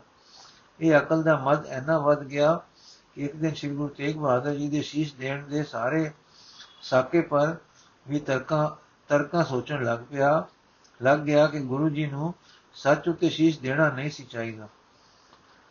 ਪਾਸ਼ਾ ਦਾ ਕਿਹਾ, ਮੰਨ ਕੇ ਬਾਹਰੋਂ ਸ਼ਕਲ ਮੁਸਲਮਾਨਾਂ ਵਾਲੀ ਕਰਕੇ ਐਸਾ ਹੱਥ ਖੇਡ, ਹੱਥ ਖੇਡਦੇ ਕਿ ਔਰੰਗਜ਼ੇਬ ਨੂੰ ਤਦੇ ਪਤਾ ਲੱਗਦਾ ਜਦੋਂ ਮੁਗਲਾਂ ਦੀ ਕੈਦ ਵਿੱਚੋਂ ਨਿਕਲ ਜਾਂਦੇ। ਹੁਣ ਇਸ ਸ਼ਕਲ ਦੇ ਧਨੀ ਨੂੰ ਸ਼੍ਰੀ ਦਸ਼ਮੇਸ਼ ਜੀ ਦੀ ਫੌਜੀ ਤਾਕਤ ਪੈਦਾ ਕਰਨ ਵਾਲੀ ਬਾਤ ਵੀ ਪਸੰਦ ਨਾ ਆਈ। ਇਹ ਛਲ ਨੂੰ ਅਕਲ ਜਾਣਦਾ ਸੀ। ਸੱਚ ਵਾਲੀ ਦਨਾਈ ਤੇ ਬਹਾਦਰੀ ਨੂੰ ਸਿੱਧਾਪਨ ਸਮਝਦਾ ਸੀ। ਜਦੋਂ ਸਤਿਗੁਰਾਂ ਨੇ ਅੰਮ੍ਰਿਤ ਛਕਾ ਕੇ ਖਾਲਸਾ ਸਜਾਇਆ ਹੈ, ਤਦ ਪੰਜ ਪਿਆਰੇ ਪਹਿਲੇ ਨਿਤਰੇ ਸੇ ਇਸ ਦੇ ਬਾਅਦ 20000 ਨਿਤਰੇ ਔਰ ਇੱਕਦਮ ਅੰਮ੍ਰਿਤ ਛਕ ਕੇ ਸਿੰਘ ਸਜੇ। ਉਸ ਦਿਨ ਸਿੱਖਾਂ ਦਾ ਇੱਕ ਹਿੱਸਾ ਗੁਰੂ ਜੀ ਲਈ ਇਹ ਵਾਕ ਕਹਿੰਦਾ ਟੁਰ ਗਿਆ ਸੀ ਕਿ ਗੁਰੂ ਜੀ ਅਜੇ ਅਣਜਾਣਾ ਹੈ, ਪਿਤਾ ਪੁਰਖੀ ਦੇ ਉਲਟ ਚੱਲਦਾ ਹੈ, ਅਸੀਂ ਇਸ ਦੇ ਆਕੇ ਨਹੀਂ ਲੱਗਣਾ, ਪੁਰਾਣੀ ਲਿਖ ਕੇ ਤੁਰਨਾ ਹੈ। ਇਹ ਜਸਵੰਤ ਰਾਓ ਇਹਨਾਂ ਵਿੱਚੋਂ ਹੀ ਸੀ। ਤਦ ਤੋਂ ਇਹ ਕਦੇ ਦਰਸ਼ਨ ਨੂੰ ਨਹੀਂ ਸੀ ਗਿਆ। ਅਰ ਨਾ ਕਦੇ ਕੋਈ ਸੇਵਾ ਕੀਤੀ ਸੀ। ਇਸ ਤਰ੍ਹਾਂ ਬੇਮੁਖ ਹੋ ਜਾਣ ਕਰਕੇ ਬੇਮਲੂਮੇ ਸੁਭਾਅ ਕੁਝ ਕੁਰਖਤ ਹੋ ਗਿਆ ਸੀ, ਗੁੱਸਾ ਵੱਧ ਗਿਆ ਸੀ। ਇਸ ਦੇ ਪਿਤਾ ਦੇ ਵੇਲੇ ਅਨੰਦਪੁਰ ਜਾਂਦੀਆਂ ਸੰਗਤਾਂ ਨੂੰ ਇਹਨਾਂ ਦੇ ਟਿਕਾਣੇ ਵਿਸ਼ਰਾਮ ਮਿਲਦਾ ਸੀ। ਗਰੀਬਾਂ ਅਨਾਥਾਂ ਦੀ ਪ੍ਰਤਪਾਲਾ ਹੁੰਦੀ ਸੀ ਸੋ ਹੁਣ ਲਗਭਗ ਬੰਦ ਸੀ। ਰੁਚੀ ਦੇਵੀ ਦੇਵੀ ਗੁਣ ਵੱਲੋਂ ਘਟ ਸੀ, ਅਸੂਰੀ ਗੁਣ ਬਲ ਪਾਉਣ ਲੱਗ ਜਾਂਦੇ ਹਨ। ਐਸੇ ਮਾਲਕ ਦੀ ਨੌਕਰੀ ਦੇਵ ਦੇ ਸਿਰ ਸੀ। ਬੇਮੁਖ ਦੀ ਨੌਕਰੀ ਕਰਨੀ ਭਾਰੂ ਸੀ। ਪਰ ਕਲਗੀਧਰ ਜੀ ਵੱਲੋਂ ਨੌਕਰੀ ਛੱਡਣ ਦੀ ਆਗਿਆ ਨਹੀਂ ਮਿਲਣੀ ਸੀ। ਜਸਵੰਤ ਰਾਓ ਜਾਣਦਾ ਸੀ ਕਿ ਭਾਈ ਦੇਵ ਗੁਰੂ ਦਾ ਪ੍ਰੇਮੀ ਹੈ ਔਰ ਭਾਈ ਦੇਵ ਜੀ ਲਈ ਸਹਿੰਦੀ ਸਹਿੰਦੀ ਰੋਗ ਵੀ ਕਰਦਾ ਸੀ, ਕਿਵੇਂ ਇਹ ਵੀ ਸੁੱਤੇ ਹੀ ਮੇਰੇ ਸੁਭਾਅ ਦਾ ਹੋ ਜਾਵੇ। ਪਰ ਸੱਚ ਦੀਆਂ ਲੱਗੀਆਂ ਕੌਣ ਤੋੜੇ? ਪਰ ਭਾਈ ਜੀ ਜਸਵੰਤ ਰਾਓ ਜੀ ਦੀ ਵੀ ਕਲਿਆਣ ਲੋਚਦੇ ਸੇ। ਭਾਈ ਦੇਵ ਅੰਮ੍ਰਿਤ ਛਕਣ ਤੋਂ, ਛਕਣ ਦੇ ਬੜੇ ਚਾਹਵਾਨ ਸੇ, ਪਰ ਇਧਰੋਂ ਮਾਲਿਕ ਵੱਲੋਂ ਪੁੱਠੇ ਸਿੱਧੇ ਢੰਗਾਂ ਨਾਲ ਵਿਗਨ ਪੈਂਦੇ ਸਨ। ਕੁਝ ਕੁਦਰਤ ਵੱਲੋਂ ਰਾਹ ਨਹੀਂ ਸੀ ਨਿਕਲਦਾ। ਸੋ ਰੋਜ਼ ਨਿਤਨੇਮ ਦੇ ਮਗਰੋਂ ਇਹ ਪਰਿਵਾਰ ਅਰਦਾਸਾ ਸੋਧਦਾ ਹੁੰਦਾ ਸੀ ਇਹ ਵਾਹਿਗੁਰੂ ਵਾਹਿਗੁਰੂ, ਸਾਨੂੰ ਅੰਮ੍ਰਿਤ ਦਾਨ ਦੇ ਕੇ ਬਰਾਵਾਂ ਨਾਲ ਰਲਾਵੋ ਤੇ ਉੱਚਿਆਂ ਕਰੋ। ਸੰਗਤਾਂ ਦੀ ਸੇਵਾ ਭਾਈ ਦਿਓ। ਹੁਣ ਵਧੇਰੇ ਕਰਦਾ ਸੀ, ਸੱਚ ਪੁੱਛੋ ਤਾਂ ਉਹ ਇਉਂ ਸੇਵਾ ਦੀ ਪਦਵੀ ਜੋ ਪਹਿਲੇ ਮਾਲਕ ਦੇ ਘਰ ਸੀ, ਉਹ ਨੌਕਰ ਦੇ ਘਰ ਜਾ ਵਸੀ ਸੀ। ਭਾਈ ਸੀ, ਭਾਈ ਜੀ ਨੇ ਜਦ ਸੁਣਨਾ ਕਿ ਕੋਈ ਸੰਗਤ ਆ ਰਹੀ ਹੈ ਤਾਂ ਪ੍ਰਸ਼ਾਦ ਲੈ ਕੇ ਅੱਗੋਂ ਹੀ ਮਿਲਣਾ। ਫਿਰ ਸੰਗਤ ਨੂੰ ਉਤਾਰਾ ਦੇਣਾ ਉਤਾਰੇ ਲਈ ਆਪਣੇ ਘਰ ਦੇ ਨਾਲ ਛੱਪਰ ਪਾ ਰੱਖਿਆ ਸੀ। ਜਲ ਤੇ ਬਾਲਣ ਭਾਈ ਦੇਵ ਦੇ ਨੇ ਪਹੁੰਚਾ ਦੇਣਾ। ਜਦ ਪੱਲੇ ਹੋਵੇ, ਸਾਰੇ ਬਣੇ, ਸਰੇ ਬਣੇ, ਤਦ ਅਨ ਵੀ ਪਹੁੰਚਾ ਦੇਣਾ। ਜਦ ਨਾ ਸਰੇ, ਤਦ ਦਾਤਨਾ ਲੂਣ ਭਾਂਡੇ ਆਦ ਤਾਂ ਜ਼ਰੂਰ ਹੀ ਪਹੁੰਚਾਉਣੇ। ਔਰ ਮਾਲਿਕ ਦਾ ਠੀਕ ਕੰਮ ਕਰਨ ਦੇ ਬਾਅਦ ਜੋ ਸਮਾਂ ਮਿਲੇ, ਉਸ ਸੰਗਤ ਦੀ ਸੇਵਾ ਵਿੱਚ ਖਰਚ ਕਰਨਾ। ਭਾਈ ਦੇਵ, ਅਤਿਥੀ ਲੋੜਵੰਦ ਦੀ ਲੋੜ ਵੀ, ਦੀ ਕਦਰ ਮੁਜਬ ਪੂਰੀ ਕਰਦਾ ਸੀ। ਇਸ ਦੀ ਸੇਵਾ ਬ੍ਰਿਤੀ ਦੀ ਅਡੋਲਤਾ, ਸੁਰਤ ਦਾ ਟਿਕਾਓ, ਨਾਮ ਦੀ ਲਗਨ ਤੇ ਗੁਰ ਚਰਨਾਂ ਦਾ ਪ੍ਰੇਮ ਸੰਗਤ ਵਿੱਚ ਪ੍ਰਸਿੱਧ ਹੋ ਰਿਹਾ ਸੀ। ਕਿਹੜੀ ਸੰਗਤ ਜਾਂਦੀ ਸੀ ਜੋ ਅਨੰਦਪੁਰ ਵਿੱਚ ਭਾਈ ਦੇਵ ਦੀ ਮਹਿਮਾ ਨਹੀਂ ਕਰਦੀ ਸੀ? ਸ੍ਰੀ ਕਲਗੀਧਰ ਜੀ ਮਹਾਰਾਜ ਸੰਗਤ ਦੇ ਪਿਆਰੇ, ਸੰਗਤ ਦੀ ਸੇਵਾ ਸੁਣ ਕੇ ਪਿਆਰੇ ਸਿੱਖ ਨੂੰ ਆਪਣੇ ਪਵਿੱਤਰ ਹਿਰਦੇ ਵਿੱਚ ਵਾਸਾ ਦੇਈ ਬੈਠੇ ਸੀ। ਨਾਮ ਰਸੀਆਂ ਦੀ ਸੰਗਤ ਨੂੰ ਗੁਰੂ ਆਪਣੇ ਆਪ ਤੋਂ ਵਧੇਕ ਪਿਆਰ ਕਰਦੇ ਸੀ।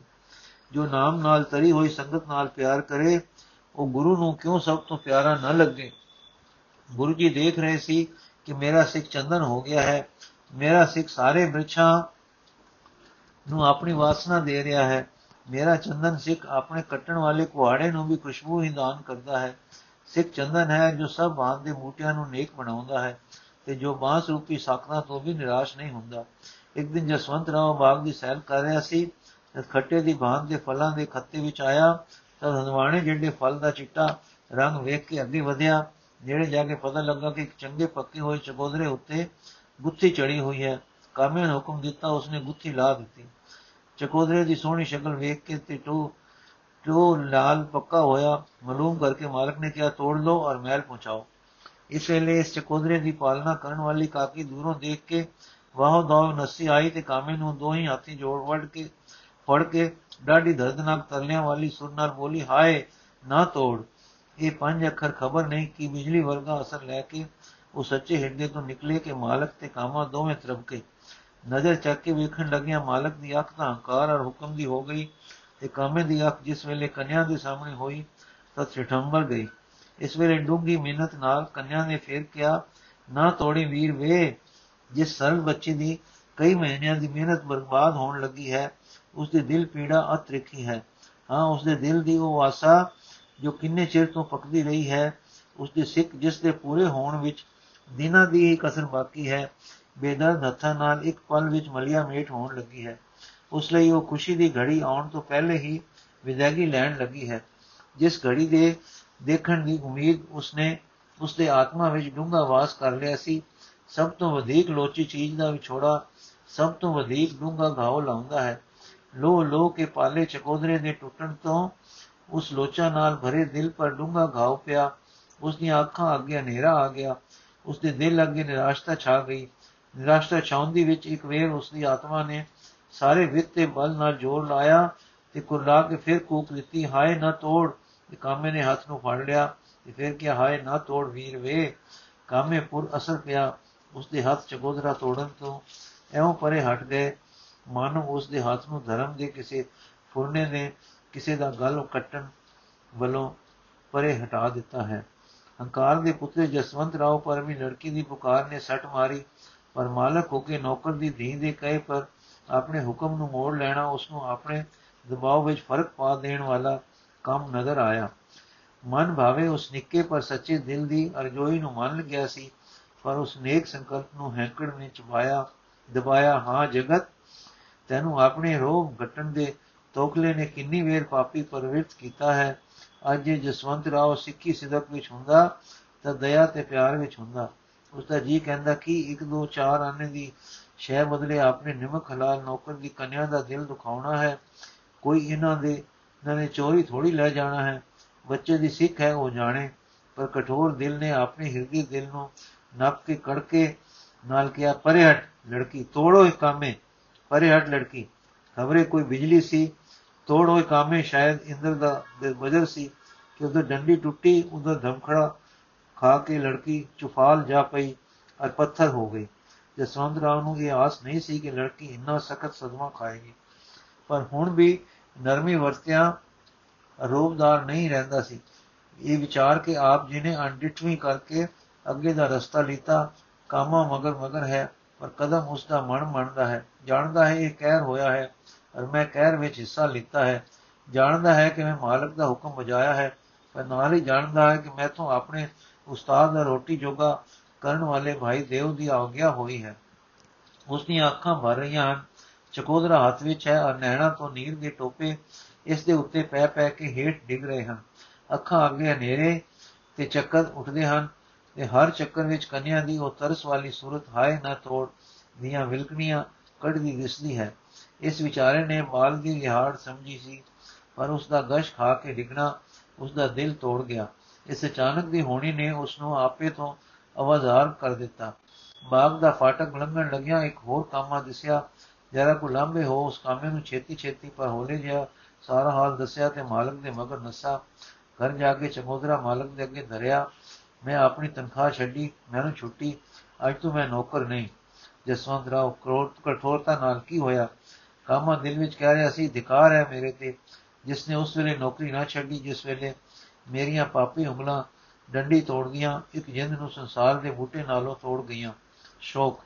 ਉਸ ਬੁਰੀ ਪਲ ਉਸੇ ਜਿਸ ਵੇਲੇ ਉਸ ਬੁਰੀ ਪਲ ਉੱਤੇ ਜਿਸ ਵੇਲੇ ਕਿ ਮੈਂ ਮਰਨਾਉ ਸੱਟ ਮਾਰੀ ਹਾਂ ਸ਼ੋਕ ਮੇਰੀ ਕਾਇਰਤਾ ਉੱਤੇ ਮੈਂ ਉਸਤਾਦ ਨਾਲ ਧਰੋ ਕਮਾਇਆ ਹੁਣ ਮੈਂ ਉਸ ਗੁਰਮੁਖ ਨੂੰ ਕੀ ਮੂੰਹ ਦੱਸਾਂਗਾ ਮੇਰੇ ਆਤਮਾ ਵਿੱਚ ਸ਼ਰਮ ਭਰ ਗਈ ਹੈ ਮੈਂ ਮੁਕਾਲਾ ਉਸ ਰੋਟੀ ਰਿਜ਼ਕ ਦੇ ਜੋਗ ਕਰਨ ਵਾਲੇ ਦੇ ਸਾਹਮਣੇ ਨਹੀਂ ਹੋ ਸਕਦਾ ਜਸਵੰਤ ਸਿੰਘ ਬੋਲਿਆ ਜਾਓ ਕੰਮ ਕਰੋ ਕੰਮ ਕੰਮ ਮੈਂ ਪਾਪੀ ਹਾਂ ਮੈਂ ਪਾਪੀ ਹਾਂ ਇਹ ਕਹਿੰਦਾ ਤੇ ਉਤਰ ਨਾ ਉਡੀਕਦਾ ਬੋਲਿਆ ਵਾਂ ਹਾਏ ਨਾ ਤੋੜ, ਹਾਏ ਨਾ ਤੋੜ ਕਰਦਾ, ਕੰਮ ਉਸ ਘਰੋਂ ਸਗੋਂ ਹੁਸ਼ਿਆਰਪੁਰੇ ਦੀਆਂ ਜੂਹਾਂ ਵਿੱਚੋਂ ਹੀ ਨਸ ਗਿਆ।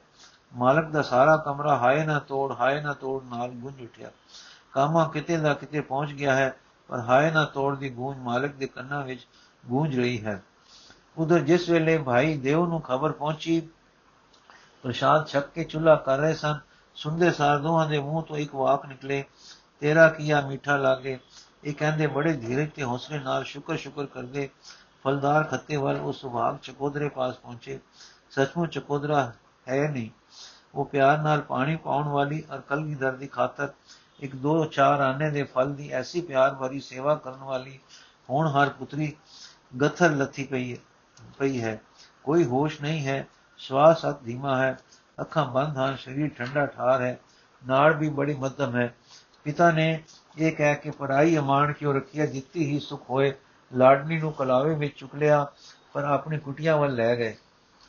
ਭਲਾ ਭਾਈ ਦੇਵ ਦੀ ਕੰਨਿਆ ਦਾ ਇਹ ਹਾਲ ਹੋਵੇ ਅਰ ਗੁੱਜਾ ਰਹਿ ਜਾਵੇ, ਇਹ ਖਬਰ ਨਿਕਲ ਗਈ ਸੀ। ਅਰ ਇੱਕ ਵੈਦ ਰਾਜ ਜੀ ਜਿਨ੍ਹਾਂ ਨੂੰ ਭਾਈ ਜੀ ਦੇ ਸਤਸੰਗ ਦੇ ਧਰਮ ਦੀ ਰੰਗਤ ਚਾੜ ਸੀ, ਝਟਪਟ ਆ ਪਹੁੰਚੇ। ਇਹਨਾਂ ਨੇ ਕੋਈ ਤਦਬੀਰ ਕੀਤੀ ਸ਼ਰੀਰ ਵਿੱਚ ਨਿਗ ਪਰਤ ਆਈ। ਨਾੜੀ ਵੀ ਠੀਕ ਹੋ ਗਈ, ਪਰ ਅੱਖਾਂ ਨਹੀਂ ਖੁੱਲੀਆਂ। ਤੇ ਨੀਂਦ ਵਿੱਚ ਬੜਾਉਣ ਵਾਂਗੂ ਇਹ ਦਰਦਨਾਕ ਆਵਾਜ਼ ਆਈ, ਹਾਏ ਨਾ ਤੋੜ ਨਾ ਤੋੜੀ ਵੀਰ ਵੇ। ਇਹ ਆਵਾਜ਼ ਸੀ ਕਿ ਕੋਈ ਅਰੂਪ ਛੁਰੀ ਸੀ। ਸੰਗਤ ਜੋ ਹੁਣ ਇਕੱਠੀ ਹੋ ਗਈ ਸੀ ਅਰ ਮਾਮਲਾ ਸੁਣ ਚੁੱਕੀ ਸੀ ਬੇਖਤਿਆਰ ਮਜ਼ਲ ਨੇਤਰ ਹੋ ਗਈ। ਸਭ ਦੇ ਦਿਲਾਂ ਉੱਤੇ ਇਹਨਾਂ ਅੱਖਰਾਂ ਨੇ ਉਸ ਡੂੰਘੇ ਪ੍ਰੇਮ ਦਾ ਨਕਸ਼ਾ ਖਿੱਚ ਦਿੱਤਾ, ਜੋ ਇਸ ਹੋਣਹਾਰ ਮੁਜੰਗਣ ਦੇ ਸੀ। ਜੀ ਵਿੱਚ ਗੁਰੂ ਦੇ ਚਰਨਾਂ ਦਾ ਸੀ। ਇਹ ਛੋਟਾ ਜਿਹਾ ਪਰ ਪਵਿੱਤਰ ਹਿਰਦਾ, ਇੱਕ ਨਿਰਮਲ ਜਲ ਦੀ ਸੋਤ ਸੀ, ਜੋ ਆਪਣੇ ਨਿੱਕੇ ਵਿੱਚ ਦਾ ਸਾਰਾ ਕੁਝ ਦਰਿਆ ਰੂਪੀ ਗੁਰੂ ਵਿੱਚ ਅਰਪਣ ਕਰ ਰਿਹਾ ਸੀ। ਇਹ ਨਿੱਕਾ ਜਿਹਾ ਦਿਲ ਨਰਮ ਮੱਖਣ ਸੀ ਜਿਸ ਨੇ ਸੰਸਾਰ ਉਧਾਰ ਦੇ ਹਵਨ ਕੁੰਡ ਚੂਪੀ ਰੂਪੀ ਗੁਰੂ ਪ੍ਰੇਮ ਵਿੱਚ ਆਪਣਾ ਦਿਲ ਪਿਆਰ ਆਹੂਤੀ ਕਰ ਦਿੱਤਾ ਸੀ। ਉਸ ਨਿੱਕੇ ਜਿਹੇ ਪ੍ਰੇਮੀ ਹਿਰਦੇ ਦੇ ਵਰਣਨ ਕਰਨ ਲਈ ਵਿਸਤਾਰ ਦੀ ਲੋੜ ਹੈ, ਪਰ ਜੋ ਸੱਚੇ ਪ੍ਰੇਮ ਤੇ ਵਿਰਾਗ ਦਾ ਪ੍ਰਭਾਵ ਇੱਕ ਛਿਨ ਆਪਣੇ ਹਿਰਦੇ ਤੋਂ ਲੰਘ ਜਾਵੇ, ਤਦ ਉਸ ਦੇ, ਉਸ ਪ੍ਰੇਮੀ ਦੀ ਇਹੋ ਸਾਰੇ ਸਮਝ ਆ ਜਾਵੇ, ਜਿਸ ਤਰ੍ਹਾਂ ਨਿੱਕੇ ਜਿਹੇ ਦੂਰਬੀਨ ਦੇ ਸ਼ੀਸ਼ੇ ਨਾਲ ਨਾ ਦਿਸ ਸਕਣ ਵਾਲੇ ਤਾਰੇ ਦਿਸ ਪੈਂਦੇ ਹਨ। ਰਾਤ ਭਰ ਲੜਕੀ ਨੀਂਦ ਬੇਸੁੱਧ ਜਿਹੀ ਪਈ ਰਹੀ। ਤਪ ਹੋ ਗਿਆ ਔਰ ਘੜੀ ਦੋ ਘੜੀ ਪਿੱਛੋਂ ਇਹ ਆਵਾਜ਼ ਬੜੀ ਗਰਕ ਨਾਲ ਹੋ ਕੇ ਨਿਕਲੇ, ਹਾਏ ਨਾ ਤੋੜ। ਮਾਤਾ ਪਿਤਾ ਬੜੇ ਭਰੋਸੇ ਵਾਲੇ ਸੇ। ਉਹਨਾਂ ਨੇ ਆਪਣੇ ਮਨ ਨੂੰ ਸ਼ੁਕਰ ਤੋਂ ਹਿੱਲਣ ਨਹੀਂ ਦਿੱਤਾ ਤੇ ਨਾ ਹੀ ਸੇਵਾ ਵਿੱਚ ਕਸਰ ਰੱਖੀ। ਪਰ ਜਦ ਇਹ ਦਰਦਨਾਕ ਅੱਖਰ ਮੂੰਹ ਨਿਕਲਣ, ਉਹਨਾਂ ਦੇ ਕਲੇਜੇ ਨੂੰ ਵੀ ਧਰੂ ਹੋ ਧਰੂ ਪਵੇ। ਜਦ ਕਾਮਾ ਨਸ ਗਿਆ ਸੀ, ਉਸ ਵੇਲੇ ਜਸਵੰਤ ਆਪਣੇ ਦਲਾਲ, ਦਲਾਨ ਵਿੱਚ ਇਕੱਲਾ ਸੀ ਤੇ ਉੱਥੇ ਹੀ ਬੈਠ ਗਿਆ ਸੀ। ਸਾਹਮਣੇ ਘੜੋ ਥਣੀ ਤੇ ਚਕੋਦਰਾ ਪਿਆ ਸੀ। ਦਿਲ ਵਿੱਚ ਉਸ ਕੁੜੀ ਦੇ ਇੱਕਦਮ ਚੁਫਾਲ ਡਿੱਗ ਕੇ ਪਥਰਾ ਜਾਣ ਦਾ ਨਕਸ਼ਾ ਬਦ ਰਿਹਾ ਸੀ। ਤੇ ਅੱਖਾਂ ਅੱਗੇ ਉਸ ਕਾਮੇ ਦੇ ਪਛਤਾਵੇ ਵਿੱਚ ਸਾਵੀ ਪੀਲੀ ਹੋਈ ਸ਼ਕਲ ਮੁੜ-ਮੁੜ ਆਉਂਦੀ ਸੀ। ਗਿਣਤੀਆਂ ਗਿਣਦਾ ਸੀ, ਆਪਣੇ ਆਪ ਨੂੰ ਸੱਚਾ ਸਾਬਤ ਕਰਦਾ ਸੀ। ਪਰ ਸੱਚ ਜਾਣੋ, ਪਾਪੀ ਦੇ ਨਾਸਤਕ ਦੇ ਦਿਲ ਨੂੰ ਦਲੀਲਬਾਜ਼ੀ ਨਾਲ ਕਦੇ ਠੰਡ ਨਹੀਂ ਪਈ। ਪਾਪੀ ਦੀ ਕਦੇ ਇਹ ਖੁਦਖੁਦੀ ਪੂਰੀ ਪੂਰੀ ਨਹੀਂ ਮਿੱਟੀ ਕਿ ਜੋ ਪਾਪ ਮੈਂ ਕੀਤਾ ਹੈ, ਇਹ ਕਰਨਾ ਚੰਗਾ ਸੀ ਤੇ ਨਾ ਕਦੇ ਨਾ ਸਕਦਾ। ਇਹ ਬਰੀਕ ਸੰਸਾ ਦੂਰ ਹੋਇਆ ਹੈ ਕਿ ਮੇਰਾ ਰੱਬ ਹੋਵੇ ਹੀ ਮੈਂ ਐਵੇਂ ਕਹਿ ਰਿਹਾ ਹਾਂ। ਸੋ ਦਲੀਲਾ ਨੇ ਇਸ ਦੇ ਜੀ ਨੂੰ ਬੇਚੈਨੀ ਤੋਂ ਨਹੀਂ ਕੱਢਿਆ।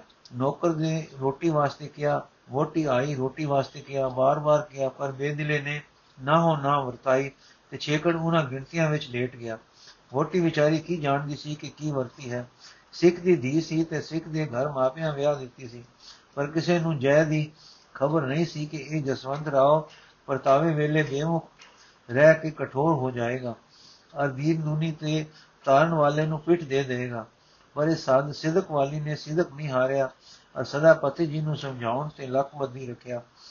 ਇਹ ਵਿਚਾਰੀ ਨਿਤਨੇਮ ਦੀ ਪਿਆਰੀ, ਪਹਿਰ ਰਾਤ ਰਹਿੰਦੀ, ਉੱਠਦੀ, ਪ੍ਰੇਮ ਨਾਲ ਨਿਤਨੇਮ ਨਿਭਾਉਂਦੀ ਤੇ ਅਰਦਾਸੇ ਵੇਲੇ ਦਿਨੇ ਕਰਦੀ, ਹੈ ਦੀਨ ਦਿਆਲ ਮੇਰੇ ਪਤੀ ਨੂੰ ਸਨਮੁਖ ਕਰੋ। ਕੌਣ ਜਾਣ ਸਕਦਾ ਹੈ ਕਿ ਬੇਨਤੀ ਕੀ ਵਸਤੂ ਹੈ? ਦਿਲ ਦੇ ਡੂੰਘੇ ਪਰਦਿਆਂ ਵਿੱਚ ਜਿਉਂਦੀ ਆਤਮਾ ਚੁੱਪਦੀ ਆਵਾਜ਼ ਨਾਲ ਜੋ ਸਿਰਜਣਹਾਰ ਤੋਂ ਮੰਗਦੀ ਹੈ, ਉਹ ਕਿਕੁਰ ਔਰ ਕਿਨਾ ਸ਼ਕਲਾਂ ਵਿੱਚ ਕਦੋਂ ਪੂਰਾ ਹੁੰਦਾ ਹੈ? ਲੋਕ ਨਿਰਾਸ਼ਾ ਤੇ ਸੱਸਿਆ ਵਿਸੰਸਿਆਂ ਵਿੱਚ ਮਨ ਨੂੰ ਗਾਲਦੇ ਹਨ, ਪਰ ਸਿਦਕ ਨਾਲ ਬੇਨਤੀ ਦੀ ਕੁਠਾਲੀ ਵਿੱਚ ਪਾ ਕੇ ਵਿਰਾਗ ਦੇ ਤਾਉ ਨਾਲ ਮਨ ਨੂੰ ਨਹੀਂ ਝਾਲਦੇ। ਮਨ ਨੂੰ ਨਹੀਂ ਢਾਲਦੇ। ਸਥੂਲ ਸਿਸ਼ਟੀ ਨਾਲ ਸਥੂਲ ਸਿਸ਼ਟੀ ਸਥੂਲ ਲੋੜਾਂ ਲਈ ਸਥੂਲ ਸਿੱਖਿਆ ਹੇਠ ਮਨ ਨੂੰ ਵੀ ਸਥੂਲ ਕਰ ਦੇਣ ਲੈਂਦੀ ਹੈ। ਸਥੂਲ ਹੋਏ ਦਿਲ ਵਿੱਚ ਸਥੂਲ ਲੋੜਾਂ ਦੀ ਢੋਲ ਕੜਕੁੱਟ ਰਹਿੰਦੀ ਹੈ, ਕਦੇ ਦਰਵਣਤਾ ਨਹੀਂ ਆਉਂਦੀ। ਸਿਉ ਸਿਦਕ ਦੀ ਸਾਰੰਗੀ ਦੀ ਸੂਖਮ ਸੁਰ ਸੁਣਾਈ ਨਹੀਂ ਦਿੰਦੀ। ਪਰ ਸਥੂਲ ਸਮਾਨ ਜੋ ਦਿਸਦਾ ਹੈ, ਭ੍ਰਾਂਤੀ ਵਾਲਾ ਹੈ, ਇਹ ਰਹਿੰਦਾ ਨਹੀਂ, ਛਿਨੇ ਛਿਨੇ ਟੁਰਿਆ ਜਾਂਦਾ ਹੈ। ਇਸ ਦੇ ਸੁਖ ਵੀ ਛਿਨ ਭੰਗਰ ਹਨ।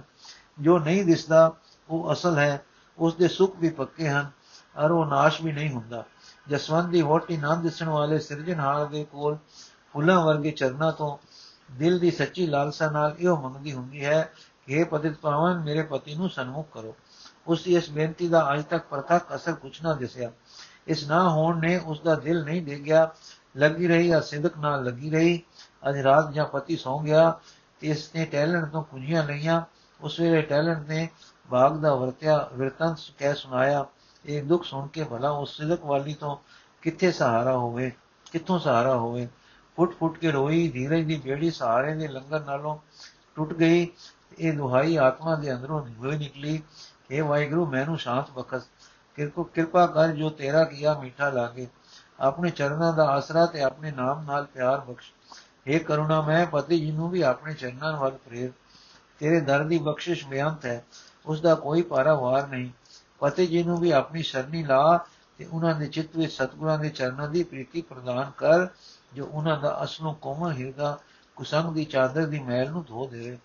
ਉਹ ਆਤਮਾ ਜੋ ਅਸਲੋਂ ਤੇਰੀ ਦਾਤ ਹੋਣ ਕਰਕੇ ਧਰਮ ਸਵੱਛ ਹੈ, ਤੇਰੇ ਨਾਮ ਦੇ ਵਿਸਾਰੇ ਤੇ ਬਾਣੀ ਦੇ ਛੱਡਣ ਕਰਕੇ ਮਾਇਆਵੀ ਭਾਵ ਭਾਰ ਨਾਲ ਦਬ ਗਈ ਹੈ।